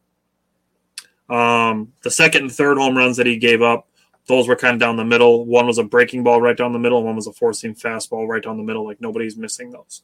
Um, so I will say Christian Yelich, Kolten Wong, Andrew McCutchen, um, Jace Peterson all had multiple hits. Um, was on base four times. Omar Narvaez was on base three times. Um, the Brewers only struck out eight times as a team. That's okay. It's not great. It's not bad. Um, but Christian Yelich extended his hitting streak in this game, and the Brewers almost made a late comeback. So you know, there's there's still some solid you know takeaways from this game, despite the Brewers not winning. But um, what did you see from Game One of that Pirate series? Uh, that one of the things I was going to bring up uh, is if you were one of those people that was cheering and happy because Houser's been struggling this season, and you were happy that he got hurt, you are a dirty human being, and I do not want you being a fan of the same team as me. or our show for that matter. There is not a all I'm gonna single say about that. scenario or situation where cheering for an injury is okay. I don't give a shit if it happens in game seven of the finals and we're playing the Lakers and somebody gets hurt. I don't care. There's like it happened during the Celtics series. Marcus Smart got hurt and his like shoulder was like dangling. The first thing that we said on our page is that like we are Bucks fans, but we hope Marcus Smart is okay. There's not a single scenario where wanting somebody else to be hurt is okay. I don't give a shit what team they play for. Hundred percent. We do not cheer for injuries. So if you cheer for injuries, um, not that I want to lose followers, I don't want to lose anybody, anybody, but we don't do that around here. Okay. So if you cheer for injuries, see your way out. That's all I'm gonna say. Um, Or stop it. I mean, you could do that too. That's an option. you could do that. That is a better option. You could stick around and just Yeah, stick around and yeah, stick around You and could grow up and be an adult. You know. Yeah. You could understand that these are these are you know these athletes are people. So Yeah. Um, and I just wanted to give credit to the Brewers, you know, for not giving up. I mean, they gave up Mm. a ton of runs. Um, and like you were talking about that late run, they almost made a comeback, man. And yes, almost only counts in the horseshoes and hand grenades, but yep. you know, they didn't give up. They were still fighting till the very end, and that's that's what I want to see out of my teams. I want to see them try and fight. So I mean, it makes it more interesting for the fans in the stands too. They didn't just phone it in and, and ground out and not hustle out ground Right. balls They- and stuff and strike out a it a bunch for the rest of the game. they Yeah. made it a game. So um, I'm proud of them for doing that. A bunch of people had RBIs. I'm sure you mentioned them. Um, Yelly, Wong, Adames had two of them. Narvaez, Tellez, and Urias. They all had RBIs. So the one thing I didn't like is we lost this game by one, and I know that we had to make a comeback to make that happen. But we had eight runners left on base, and a, and a game Mm. that you lose by one, that sucks. Yeah, that's. I'm I'm really really trying racking my brain to figure out ways the Brewers can be better um, with guys on base. So uh, when we get to improvements later, I'll talk about that. But uh, let's go to game two. What did you see from game two? That was the fun one. What didn't you see in game two if you're a Brewers fan? Seriously, 19 runs? Yeah. That is insane. First of all, and it happened today, so it's still relevant today. Everybody always talks about the run support for uh, for Burnes, and he got all of the run support for his season in one game. we Oh, wasted it all on Real quick, because you said that. The Brewers do not control when they score their runs. If I see one more stupid comment of, well, they should have saved some runs for tomorrow, doesn't happen. They don't control when they score their runs. It's not like they were like, oh, we're going to score 19 today and only two tomorrow. That's how we're going to do this. Like, they don't just get to say, like, oh, we have 21 runs to score the next two days. How should we do it? Let's do 19 and one and two in the other instead of 10 and 11. Okay. Also, I'm going to add on to that. You're not the first person to say that, and it's not funny anymore. So Never, never been funny.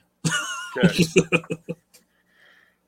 Caratini, Adames, Tellez, and Hiura got homers. Uh, Yelly, Wong, Caratini. Adames had four RBIs. Tellez had three. Urias had two. And Hiura and Hiura had one. And Brosseau had three RBIs. That is all one game.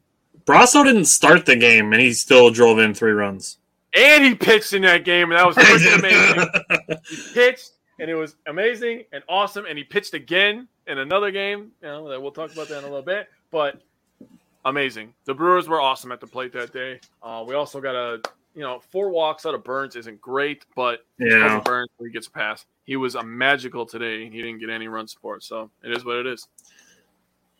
So this shouldn't really come as us settled down. a, this shouldn't really come as a surprise to anybody, but I have a whole bunch of cool stats for the Brewers this week. One of them coming from this game. So I'm going to talk about the game first. It was quiet first inning. Second inning is where it exploded. Um, McCutchen had a single. Kolten Wong had a double. Um, Luis Urias hit a home run. Keston Hiura hit a home run. Rowdy Tellez hit a home run. Um, Rowdy Tellez got two more RBI in the fourth inning.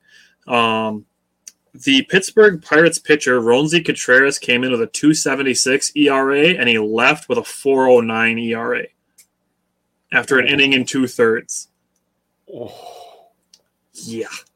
So um, Trevor Kelley pitched well in the seventh and eighth. Um, the Brewers put together their first three home run inning since 2019. Um, Rowdy got. yeah. Um, where's Christopher? Christopher is my my stat hype man. Um, Rowdy got to six straight hits for home runs. Now he's extended that extra base streak. Um, Jake mentioned Corbin Burnes. Um, what's up, Simon? Six inning pitched, one hit, one earned run, five strikeouts. He did have the four walks. So I don't know if you subscribe to the Athletic, but the Athletic, uh, Will Sammon had a really good article about Corbin Burnes, talking about the notebook that he has that he uses, that he keeps track of his execution in. So Corbin Burnes, like he keeps track of all of the pitches, the pitch types, and the way that he executes them, and how many he executes. He keeps track of all that in a notebook. Corbin Burnes does. Um, yeah, if you if you subscribe to the Athletic, Will Sammon had that article about Corbin Burnes. So Corbin Burnes talked about it not executing as well as he would like to on his cutter. Um, his off speed stuff has actually been really really good this season. Um, so been loving that from Corbin Burnes. Yeah. Now, so the Brewers hit for the home run cycle in this game. They hit a solo home run, a two run home run, a three run home run, and a grand slam in this game. That all happened. Um, everybody but Davis got a hit, but Davis did have two walks, so everybody was on base. Um, Yep. Davis was back on the field after his injury diving into the, the wall last week. Um, Keston Hiura has hit 12 home runs against the Pirates since 2019. Only Paul Goldschmidt has more with 14. wow. He likes the Pirates. He apparently he does. Um, Christian Yelich extended his hit streak in this game. Um, so in the eighth inning, the Brewers sent 11 runners to the plate before an out. Jeez. This game, so the Brewers scored eight runs in the eighth inning without recording an out. It was only the third time in Brewers history that they have scored eight runs without recording an out. The other two times happened in 1987 and 1978. Wow. I got more. Hey, Dad. Hey, Dad. You're old enough to know that. Um, so this was also the first time in franchise history that the Brewers scored seven plus runs in an inning twice in one game. Hadn't been done in Major League Baseball since the A's in twenty in twenty eighteen. wow. A couple people here and there don't call me the stat man for nothing. That's right. That's right, baby. Uh, I got some more stats when we get into some of these later games. So we can let's go to game three of the Pirates series. Uh, game three kind of sucked, in my opinion. This is, I mean, losing that first game. Um, I was like, you know what? They played two tough teams. I'll give them a little bit of break, and then they won 19 to two. This is the one that I was like, eh, this one kind of sucks. Uh, we lost seven to four. Uh, we left nine runners on base in this game. Yeah, So that's tough. Uh, Yelly had an RBI and a home run, went yard. Uh, Wong and Peterson both had two out RBIs. Uh, Wong had a homer. Uh, Ashby only went three and a third, which is tough. I know there's a reason why. Yeah. I know you're gonna have more. Um, I'm just giving everybody the recap. Three and a third. He had give up five hits, four earned runs, uh, only one walk, so that's good. In the Yep. six Ks. Um, Ashby has great stuff. So if anybody's ready to give up on Ashby, relax. Okay, he has great stuff. That slider, that fastball, both good. Yep. Um, he's, he's Scott- working a changeup a little bit too. He's starting to get in there. yeah, man, if he develops a changeup, he's about to be a problem. Seriously, Fastball, changeup, slider combo. That's from a lefty, tough. That's tough, man. Um, and he has he has great uh, velocity on all of his pitches. So if he can learn to he does. control that changeup. Um, Milner came in, pitched a third of an inning. He looked good. Uh, yeah, he gave up an earned run, but he, in my opinion, I like Milner. Um, Gonzalez was the only pitcher that pitched in the game that didn't give up an earned run, but I can't get over the nine left on base, man. That that yeah, number. I keep looking at the left on base every game now. It's like I have to look at it. It's just, it's getting bigger and bigger, man. It, it gets down at some points here and there. Obviously, it's usually lower in the games the Brewers win. Um, Yeah. So there's you know obviously some correlation there, which shouldn't be shocking. But um, Ashby was looking good early. Um, the wheels kind of came off for him in the third and the fourth inning. Um, he did work um, the second inning, struck out the side. Um, like Jake said, he had the six strikeouts, only the one walk. So Ashby has had some control issues in this season. So for him to you know have an appearance only give up one walk, that's perfectly acceptable to me. Yep. Um, obviously, you'd want the number to be zero, but for a young guy with some control issues at times, one walk is not the end of the world. Um, and he was limited in this outing on purpose. Um, they limited him because he was first game back from injury. So when he pitches tomorrow, I mean, as long as he's good, he'll probably be good. Um, Brewers have off tomorrow, but on Friday. okay, they're off. Oh, they are off tomorrow. No, Yep, they get their day off tomorrow. Finally. they're up. For They're some reason, I thought they were off on Monday too. No, they weren't off this Monday. That's why they have off tomorrow. For some reason, I thought they were off next Monday. I don't know. They are. They usually do have off days on Monday, but they have off. They have off on Thursday this week. Because then I believe they they start another three game series with the Pirates, if I remember correctly. Let me look real quick. I want to look because now I'm, I want to make sure that I'm not confused. Yep, they are off tomorrow, and then they play the Pirates this weekend. That, that's what this uh this week. They're off Monday the- too. They are off Monday. good. Yeah, so They they're off. Yeah, off so they're off. They play three with Pittsburgh, and then they're off again, and then they're they start a road trip. So Yep, and then that's the last. They play like six games, and then I think it's the All Star break, if I remember everything correctly. okay, So I think they play Tuesday, Wednesday, Thursday, Friday, Saturday, Sunday, and then yeah, then it's the it's the All Star break. So they have like five Okay. days off, something like that. But anyway, all right. So they got essentially seven days off in the next two weeks. So that is nice. that'll Okay. be great for them. So Friday, when Ashby pitches, he likely won't be under any sort of restriction. Mhm. Um, so I did talk about this the last two weeks about Willy Adames's patience at the plate. It does seem to be improving. It seems like he's starting to go a little bit backwards on it, but he's getting some really ridiculous strikes called on him. Like, like Monday's game was freaking ridiculous. Um, but in the third game of the Pirates series, he did work an 0-2 count back to a walk, so that's encouraging to see that from Willy. Um, Yep. Trevor Gott did have two walks that came in to score. Um, he's working back from the injured list. It's only his third appearance since coming back from the injured list, so we'll give him a little bit of time to get back to his uh, back to his groove. Um, the Brewers had seven base runners in the first three innings, five hits, only scored one run, um, three double plays in the first four innings. So it's kind of a really unfortunate thing. It just seems like the Brewers are just constantly hitting into double plays. Um, the Brewers will be, in my opinion, just based on this season alone, one of the teams that benefits the most from not having this shift anymore. I agree. honestly, Christian Yelich will probably be the one that benefits the most from it. I swear to God, he grounds out to that short right field infielder, quote unquote. Like eight out of his ten groundouts are to that yeah. extra shift in outfielder. He's gonna hit 300 again, baby. I mean, hey, when we get, we'll get there. Well, simmer down. Okay, so Aaron Ashby's back. Christian Yelich extended his hitting streak to 12 in this game. Um, the Brewers scored some more late runs again. Chichi had three scoreless innings. Um, we're going to need him for a little bit yet without Houser. Um, yeah. Everybody but Rowdy and Willy, who did have two walks, had a hit. Um, just need to string them together. The Brewers, every like I just said, everybody except for Rowdy Tellez was on base in this game. They just got to do these things more consecutively. So the Brewers actually have an OPS of let's see where I have it on here somewhere. Um, oh, here. So with runners in scoring position, the Brewers actually are ninth in Major League Baseball in OPS. That's on base plus slugging. They're actually ninth in Major League Baseball with, with um, runners in scoring position. Unfortunately, it just seems like they're drawing a lot of walks in those situations that you know add force outs. Um, and then you know I'll get to that when I get to improvements, but um, it just needs to be more consecutive with these things. Um, the hits, the walks, just needs to happen more and more together, like they did in the Pirates game where they won 19 to two. Um, so let's go to the fourth game of that Pirates series, and I will let you talk. Okay. First thing I'm going to say is Woody is good. He's, he's good. all right. he, he dominated with the Timber Rattlers, and then he just came up and he's just like he said it was like, yeah, I'm ready, and then he just like shit on the Rays and he just shit on the Pirates. We won this game two to zero, by the way. I didn't even write down the Pirates score. I didn't even realize it, and then I'm like, oh yeah, it doesn't matter. They didn't have any.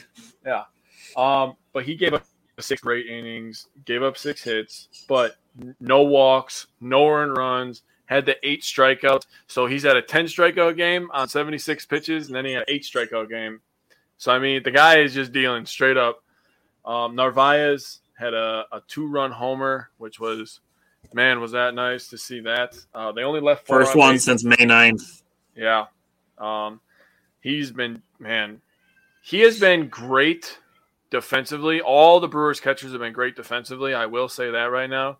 And then, what did I see? I think yesterday I saw a stat. They were top five in. Uh, it might have been on base percentage for the catchers. The Brewers catchers were fifth in all of baseball for hmm. on base percentage. So I mean, Caratini's doing his job. Caratini, yeah, he's helping out big time. Yeah, he is. Um, you know, and then Boxberger did his thing, Williams did his thing, Hader did his thing, and the Brewers ended up winning this two to zero. So that's all you need to know about that. Um, the Brewers only struck out six times as a team in this game. That was really encouraging for me to see. Um, yeah. Anytime you're striking out less is good. Um, Woodruff looks like prime Woodruff. He looks like his injury did not even bother him. Um, yeah. Zero walks, zero walks with his eight strikeouts. That is huge from Woodruff. I love seeing that. Um, like Jake said, um, you go from the Boxberger, Williams, Hader bullpen. Um, Josh Hader recorded four outs in the ninth inning, so he had that going for him. Yep. Yelich extended his hitting streak again. Brandon Woodruff was great. Omar Narvaez, like I said, his first home run since May 9th. Um, Brandon Woodruff, man, his fastball looked so good. Like nobody yeah. could touch his fastball. Like yeah, nobody could touch it. Right now. and it, right it just set all of his off speed stuff up so well because his fastball was so effective. So I loved watching Woodruff pitch in that game. Loved it. Um, let's go. Let's go to the Cubs. Let's go to Monday. Ah, this game was frustrating. Um, the ninth inning was man. You want to talk about up and downs? That ninth inning was an up and down. Um, first of all, it was nice to see Eric Lauer be Eric Lauer. Um, he had better control.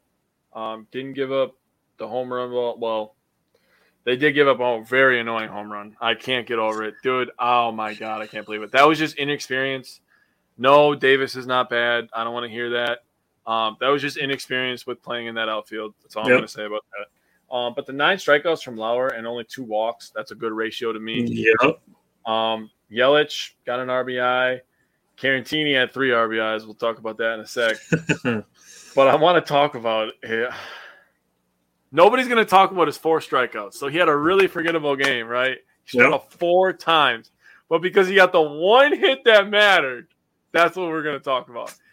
I love Fifth it that time, fifth time that a player has struck out four times and then hit a walk off home run. It's only happened five times since 1900. Holy shit. That's my favorite stat you just shared today. by the way. That's the stat. Um, they won this game. Um, the Cubs, you know, after they lost this game, were three and ten at American Family Field. Obviously, we know they won two games, um, but they were three and ten since the start of 2021 at American Family Field. So we were kicking their ass. They're like Wrigley North. Yeah, you were three and ten there. Obviously, now they're five and ten, but still, you've lost ten times to the five wins. So congratulations again on being the Detroit Lions.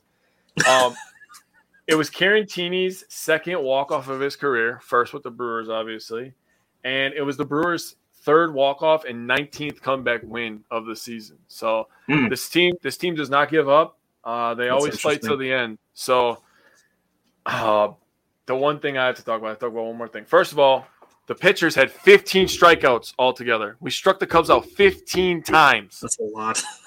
And Boxberger has the biggest nuts in the room. And I don't care what Dude. Yeah, that. But I said this to you before the show. So Boxberger strikes out two guys with the bases loaded in the bottom of the or the top of the tenth inning, and he walks off like they're up five nothing in the first. Bro, I instantly stood up, started screaming. I was like, big balls! Bro, for him to throw all those changeups, and the last two were fucking beautiful. I'm just gonna say Nasty. that. They were beautiful, bro. He he threw them in the exact spot that Caratini asked for. And like you that said, last one just froze him. it did. just You saw frozen. That's why I was like, oh, shit. he thought he was going high fastball. That's why. Yeah. He thought he was going to do that high fastball right out of the strike zone. yeah. But bro, for him to throw that in that situation, he went, uh, and I and I was watching the game with my uh, my girlfriend's sister. I was like, yeah, he got fooled. Did you see his legs? And I was just like, big balls, bro. It was I was sick. I was sick, man. All right, so yeah, so it's good to see Lauer bounce back after having a rough June. Uh, he actually talked about it after the game. He said he felt like June he got kicked in the nuts. Literally what he said. Um, so his That's fastball, his his zoom ball as it's called, um, his fastball has like a rising action to it. It's it's actually really cool. Like he throw he doesn't throw overly hard. He throws like 93, 94 on his fastball but it has just like a little bit of upward motion to it. It makes it hard to hit. Um, so I will give credit to Velázquez on the home run that he hit. The pitch was low and inside. It's a tough pitch to hit, but he hit it out. So credit to him for that. Um, get to the bottom of the ninth inning. They're posted on our Twitter page. The two strike calls that Willy Adames had called on him in the bottom of the ninth inning. Like, just sign me up for robotic umps already. This is freaking ridiculous.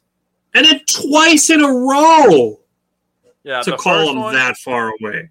The first one was definitely closer. I will give him a pass on that. But the second one, how in the hell do you call that a strike? Once once is an accident, forgivable, it's one bad call. To do literally twice in a row on two horrible pitches. Like I feel bad for Willy because he's going through a little bit of a slump right now mm. with this series at least. Yeah. to get some, oh my god to get calls like that just just guard just seriously sign me up for the robotic strike zone already I agree. at least it's consistent then Yeah. not like last week where jason alexander is pitching in the eighth inning and he throws one that catches like the like a third of the plate and it gets called a ball like what are we even doing here what are we doing here? I don't know. They don't know. No, calling terrible pitches you know- balls and strikes that's what we're know? doing A robots would know what to do. That's all I'm saying. they would and I, and I don't need them making the calls on the bases literally just for the strike zone Yeah. That's it. Because then it's at least consistent in the strike zone. That's all I want is a consistent strike zone. The human error is part of the game. Yeah, but it's not fair for both teams. Sometimes Yeah. it works in the Brewers' favor, like it's it does sometimes, but it also irritates the hell out of me when it doesn't. So I just want it to be fair and consistent all the time. Yeah. The the people that say that human hair is part of the game are the same people that like the nostalgia. They're in that same group. yeah, that's fair. So base is loaded with one out, and Brad Boxberger strikes out arguably the two best power, two of the best power hitters in the Cubs lineup. Definitely their best, and Patrick Wisdom, and the other one being Happ. to strike those two out. That's that's huge. Um, I actually so, like Patrick Wood, which is really sad because I think he's I do, a good player. I do too. Like I said before, this it was actually at the end of last season. Some people were talking. There was a couple Chicago fans, and they're like, um, they're talking about Patrick Wisdom. It's like I'll take him if you don't want him. Like I felt the same way about Anthony Rizzo. It's like it sucks that he plays for the Cubs because I actually really like him. Yeah, he's um, a nice guy, man. That's what makes it hard about him. I know. I know. Lamest team. And now, yeah, now he plays for now he plays for Yankees. Like, I should probably hate you, but I don't because you're a really nice guy. He's he seems like a like a cool dude too. Like like last year when he was chasing Freddie Freeman and he's messing around. Like it's just a point where it's like you can't not like somebody like that. I agree. In my Freddie opinion, Freeman too. He's he's a good dude too, even though he plays for the Dodgers. Yeah, well, he shouldn't be playing for the Dodgers. His agent is kind of a snake. That's kind of fucked up. But they did him so dirty, man. I'm pissed. Well, I'm pissed for him. He fired yeah, him immediately after that. Yeah, that's it's so shisty the way that that happened. Um, for those of you that don't know what happened with Freddie Freeman's agent, essentially his agent didn't tell him about the final offer that he had coming from the Braves uh, because it was better than the offer that the Dodgers made. And they knew and Freddie Freeman and Freddie Freeman would have stayed in Atlanta had he known about the offer, but his agent didn't tell him about it, so he signed with the the Dodgers. It, it's so, so, messed pissed. up because you see him cry. You saw him cry when he got his ring, and he was so happy to be with his old teammates. It's just like, ah, I just want to. And that's a guy that deserves to get kicked in the balls. That's all I'm gonna say. Yeah, that's that's so bad. Yeah. yeah, like Tyler said, it makes baseball look bad. It, it that's bad. I, probably does. It wouldn't shock me. Yeah, I was just gonna say, it wouldn't shock me if he doesn't get any more clients as an agent yeah. ever again. That's pretty bad. I mean, maybe he can drop down to college and start doing NIL stuff, but he's not getting another professional player. Man, I was gonna text you the other day. You just refreshed that in my brain because I forgot to text you. We are going to have to talk about the new landscape of the Big Ten before this. We are, and I think we should save that until we find out what's going to happen with a couple other teams first. Notre Dame, Oregon, Washington. There's a couple Stanford that are kind of Stanford will definitely come over. They're they feel like Big Ten, even though they're over. They're well, when you mix in their athletics and their academics, Stanford, uh-huh. yeah, Stanford does feel like a Big Ten team. They're but, they're already a better version of Northwestern. Because Northwestern fair. is kind of hard to get into, but they kind of suck at all the sports. Yeah, Madison Stanford. is hard to get into, but they're still good at sports. It's because we're the best, baby. all right, so let's see with the first game. Uh, it's good to see Pedro Severino back. So he had a, a performance enhancing drug suspension, but before you know, if you haven't seen what happened with his suspension and you get a bad opinion of him, please don't. the the The substance that he tested positive for was um was a oh. um, a fertility drug because his him and his wife were trying to conceive so that was what he tested positive for, was because it was elevating his testosterone. Because him and his wife were trying to conceive. So before you're acting like he's taking steroids and stuff like that, um, it was actually just a fertility drug because him and his wife were trying to have a baby. So um, don't color so, uh, a bad opinion of Pedro Severino. Okay. He just wants to help populate the world, man. Okay. Yeah, he just wants to have kids. That's fun. Sometimes. Hey, Wander Franco, you don't need to do that though. yeah, you just have all your brothers, uncles, and every man in your family with the same name. All the Wander Francos, Do it. When I was watching the game and I just told Chantel that story, she was like, "That's the guy." Oh my god, I hate him so much. it's not his fault, right? He didn't start the trend; his dad did. Right. Um, and yeah, yeah he's not eligible for the postseason because of it. Um, that's just that's just how the suspensions work. I do agree he served his ban that he should get to play, but that's just one of those rules that Major League Baseball has.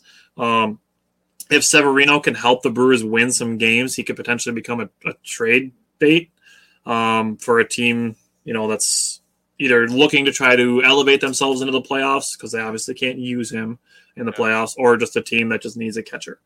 Um, so Pedro Severino could potentially become a trade piece if some team is interested in him. It's not going to be a high value trade piece, but he could be something just to consider.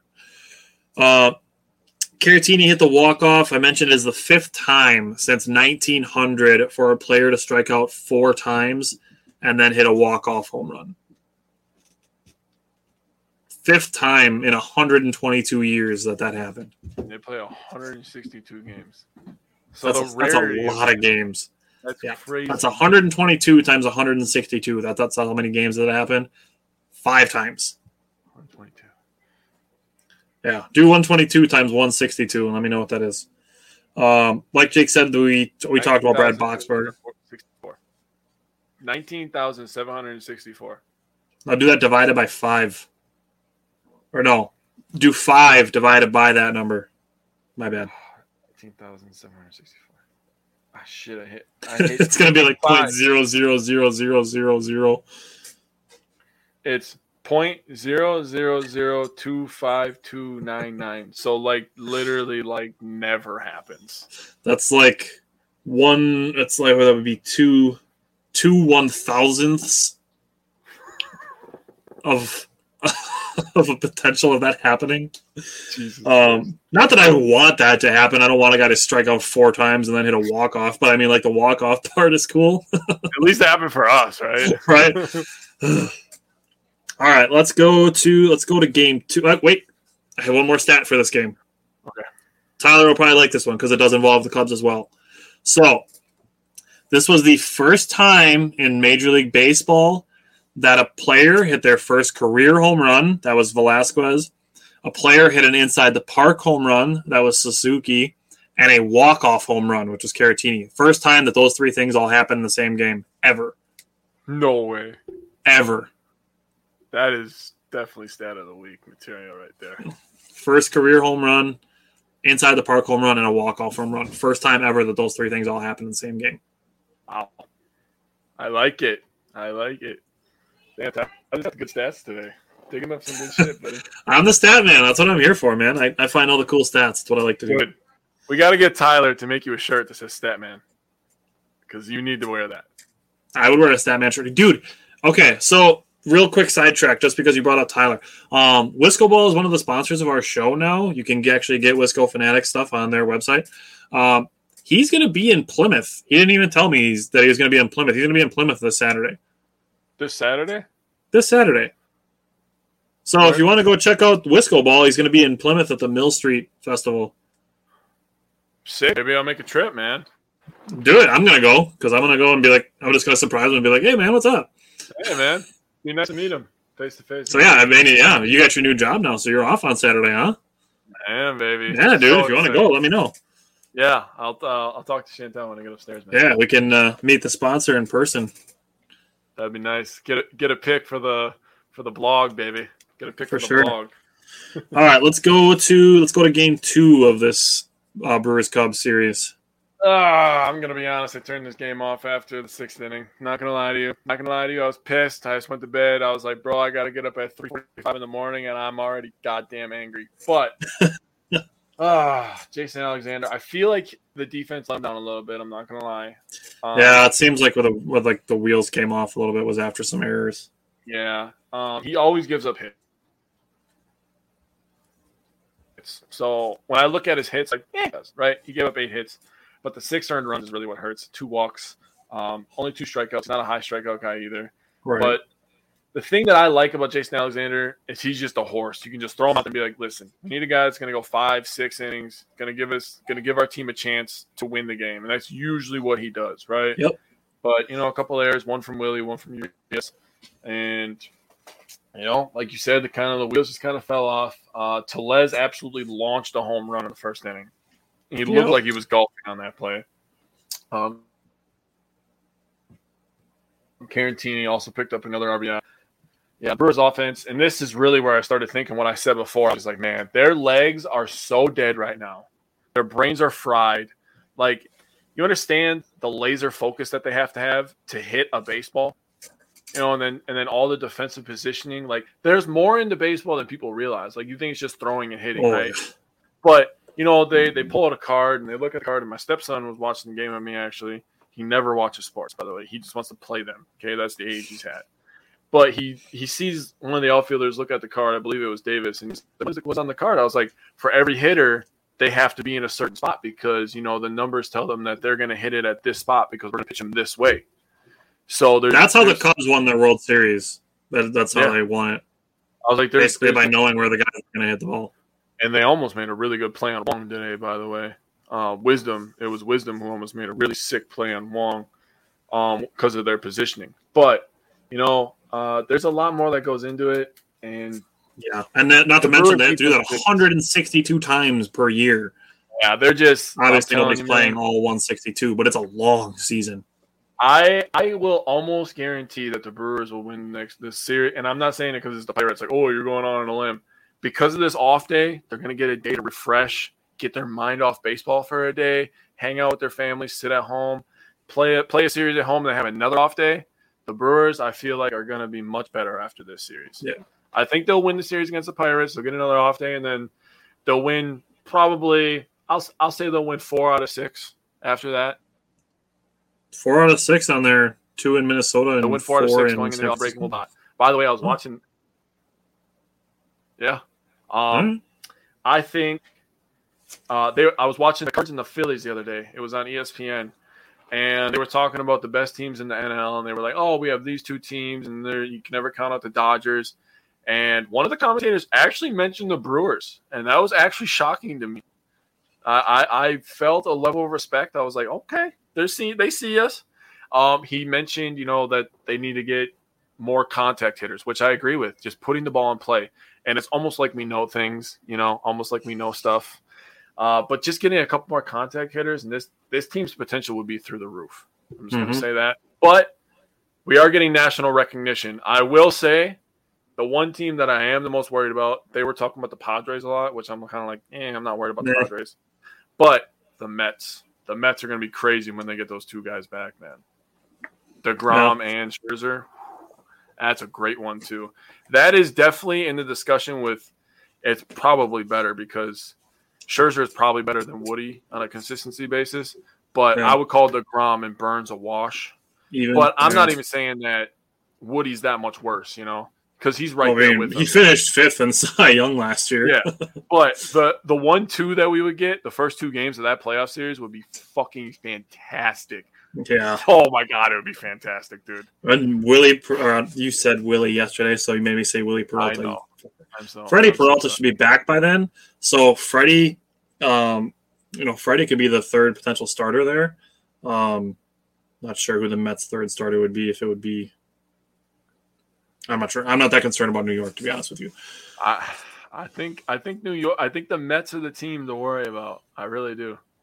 They would probably be my favorite if the, if both those guys can get back to where they are. They would probably be my team. 11 strikeouts in his first game back. I would, you know what? While we're on the subject of Max Scherzer, I want to give him credit. Um, when he was doing his minor league rehab start, um, he bought everybody like a really nice meal, and he gave everybody in the clubhouse for like the double A team that he was on. He gave everybody AirPods. So that's just that's a respect thing. It was cool of Scherzer to do that. Um, so I just want to throw that out there. I do respect him for doing that because that's a cool thing yeah. do. I will definitely, no matter what team, even the Cubs, even though I freaking hate everything Chicago, I will always give credit when people are being good people. That we need more of that in this world, man. for Seriously. sure, for sure.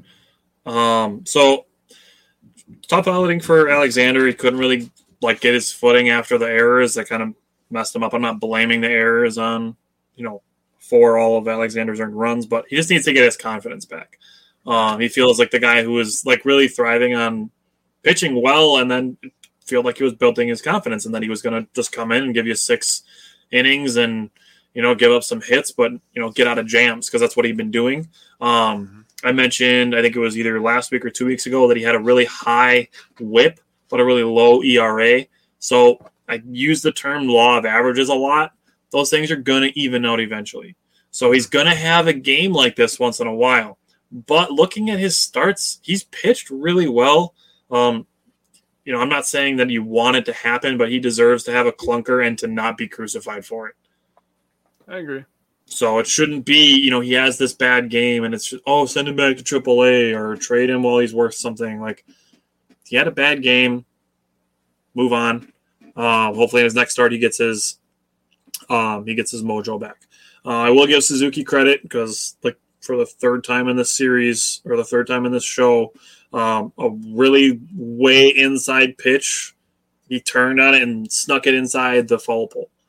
Um, was encouraging to see Suter have a not bad game. He pitched two and two thirds, only gave up one run, had four strikeouts.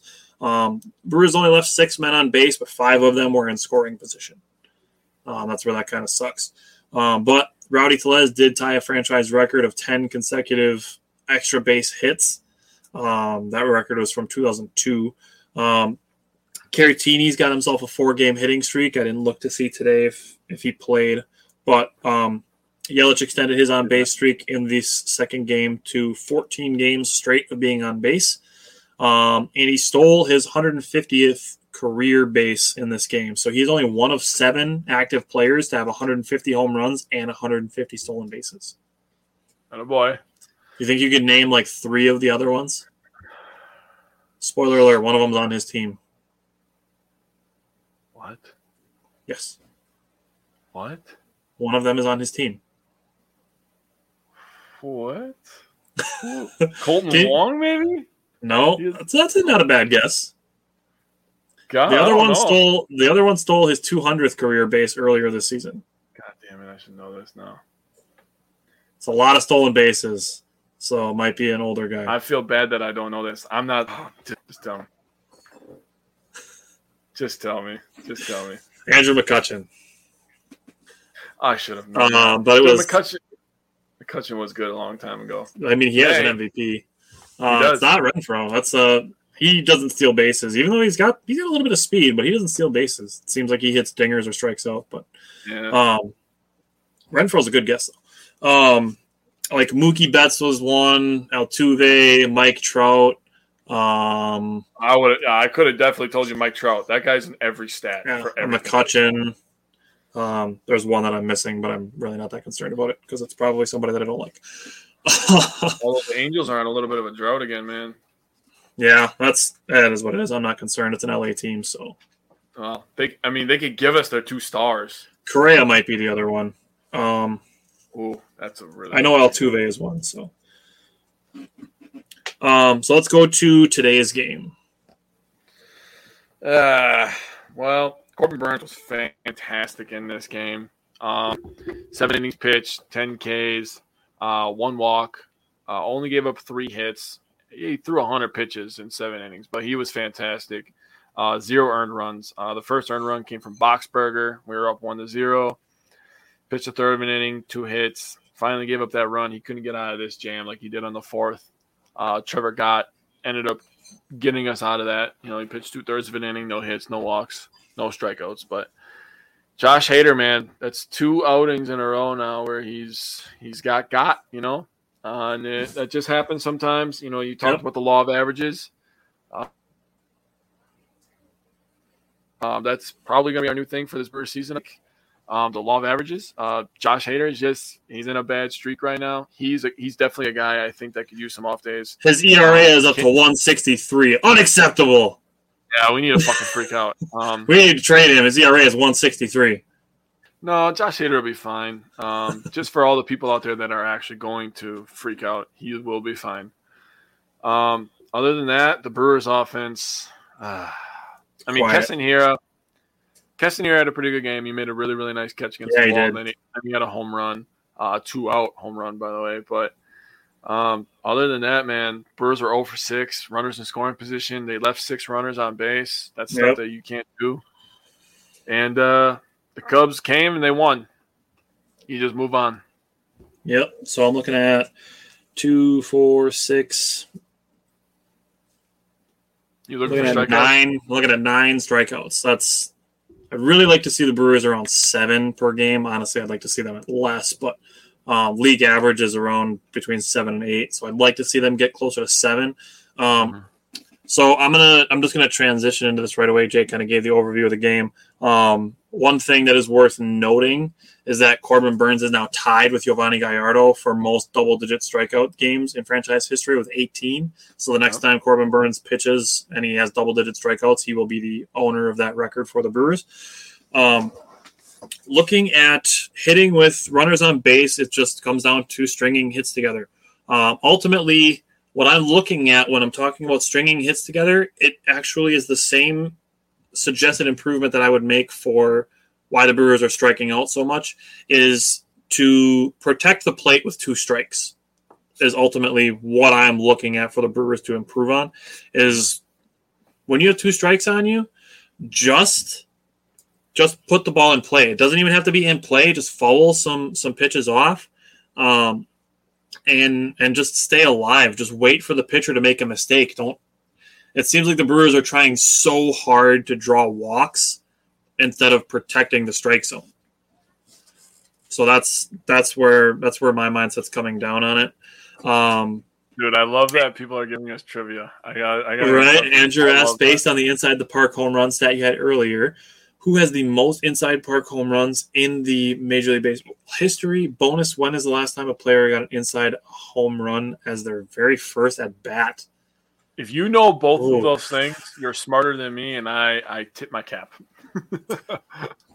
you know what? Based on based on Jake's Jake's answer before, I'm just gonna say that both of those were Mike Trout. if they're both Mike Trout, I'll freak out. I would go with Rickey Henderson. I don't think it was Mike Trout first at bat. First at bat. Inside That's... the park home run in their first at bat.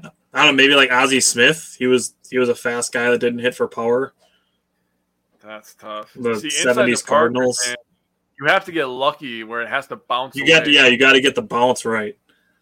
The most inside park home runs in MLB history. Andrew, you got to tell us that. You can't leave us hanging, man. Yeah, I mean he's he's got to still be in the comments, but um, one thing I will say as far as um, I referenced Baseball Almanac, but I didn't know offhand. First guy is a big name, second guy isn't. So most inside the park home runs history is a big name. Bro, you know how long baseball's been going on? Hmm. is he like a big name now? We have a recent big name? Live ball era? That would be 1920 to now. That still doesn't help.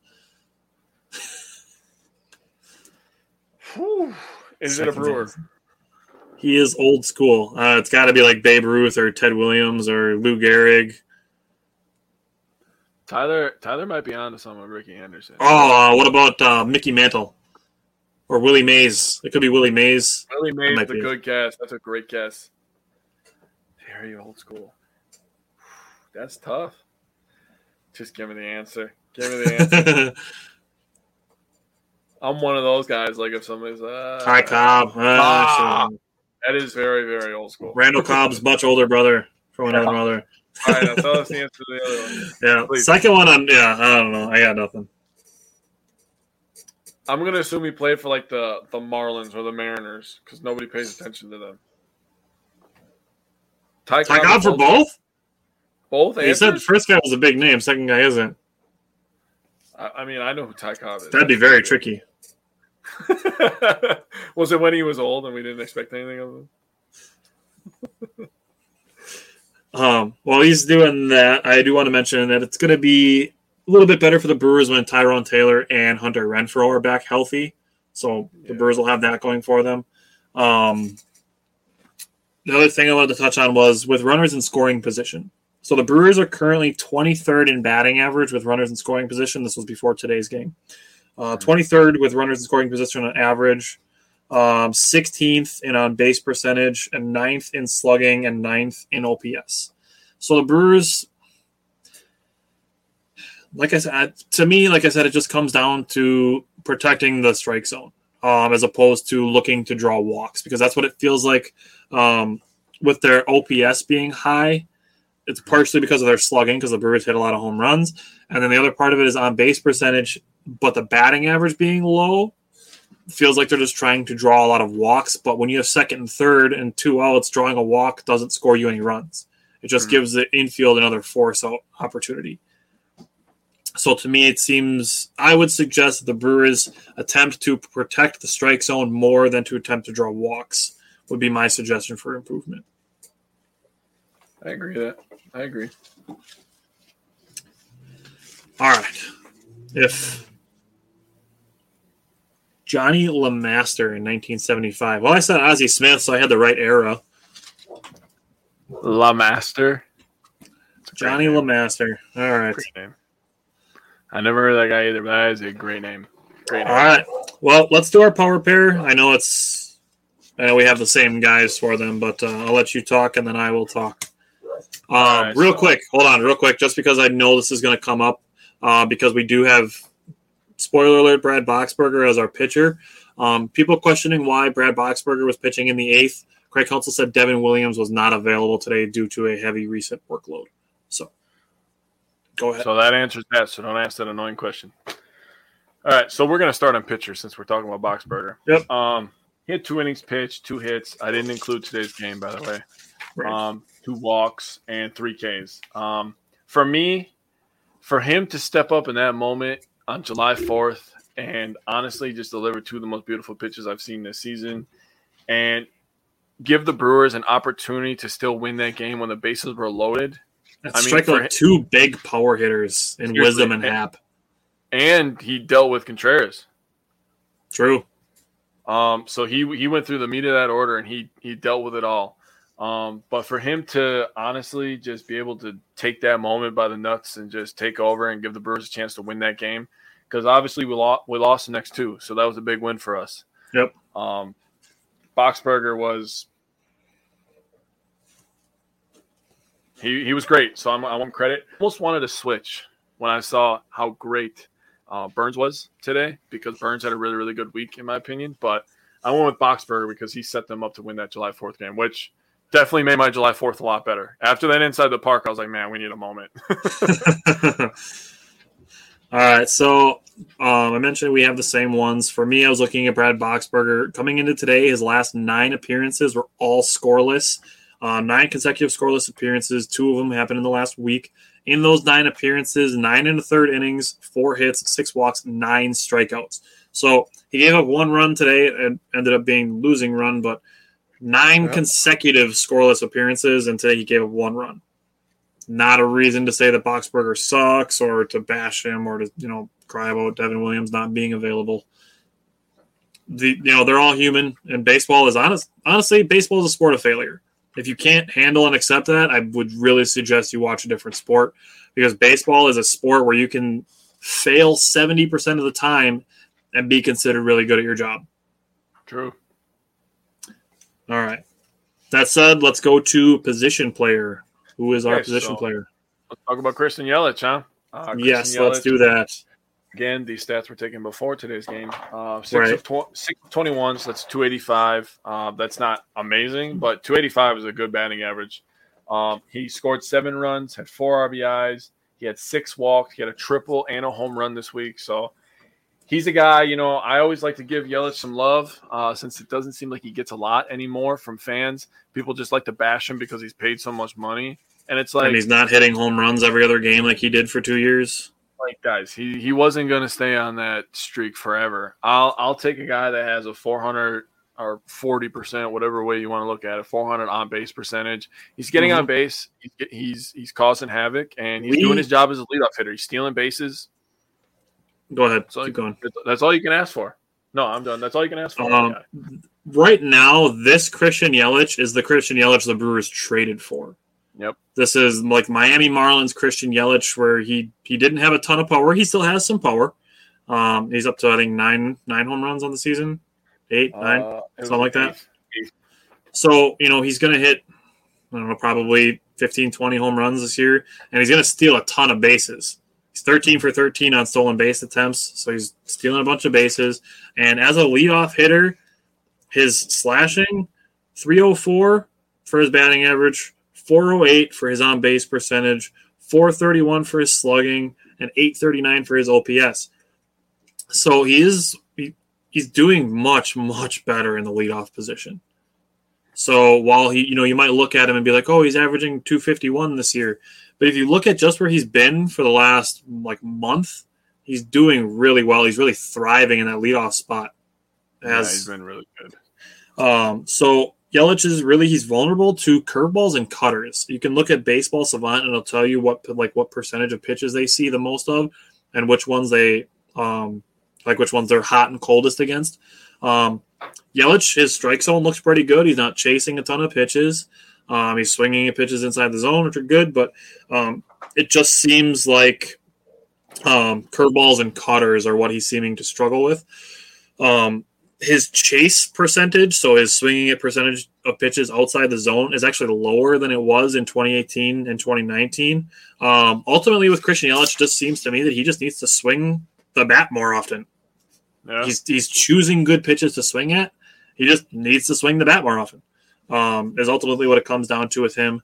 Um, he did get a hit today, so his on base streak is now at 15 games. So he's got that going. Obviously, he's one for four, and that's a 250 average. But that being said, he has been on base 15 games in a row, which is something you'd like to see from your leadoff hitter. Is that he's getting on base a ton. So I agree. All right, so looking at what's next for the Brewers, like we've been saying a handful of times already, they have the off day tomorrow. Then they have another three game series with the Pirates. Then they are off on Monday.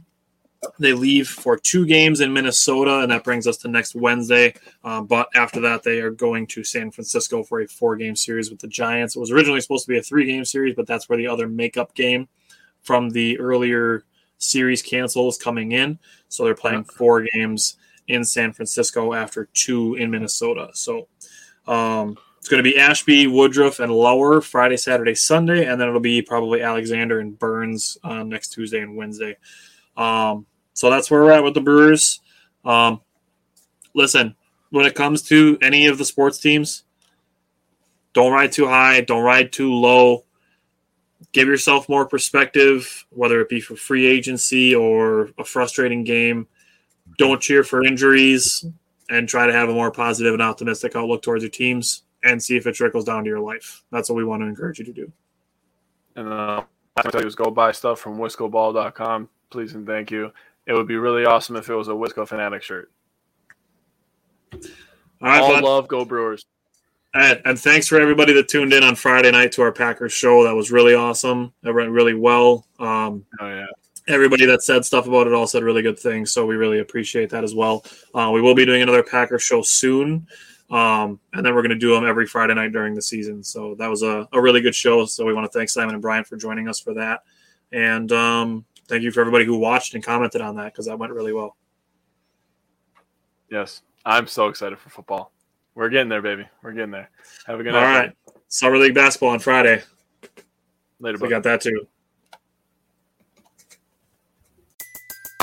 Everybody in your crew identifies as either Big Mac Burger, McNuggets, or McCrispy Sandwich. But you're the filet fish Sandwich all day. That crispy fish, that savory tartar sauce, that melty cheese, that pillowy bun. Yeah, you get it. Every time. And if you love the filet of fish, right now you can catch two of the classics you love for just $6. Limited time only. Price and participation may vary. Cannot be combined with any other offer. Single item at regular price. Ba da ba ba ba.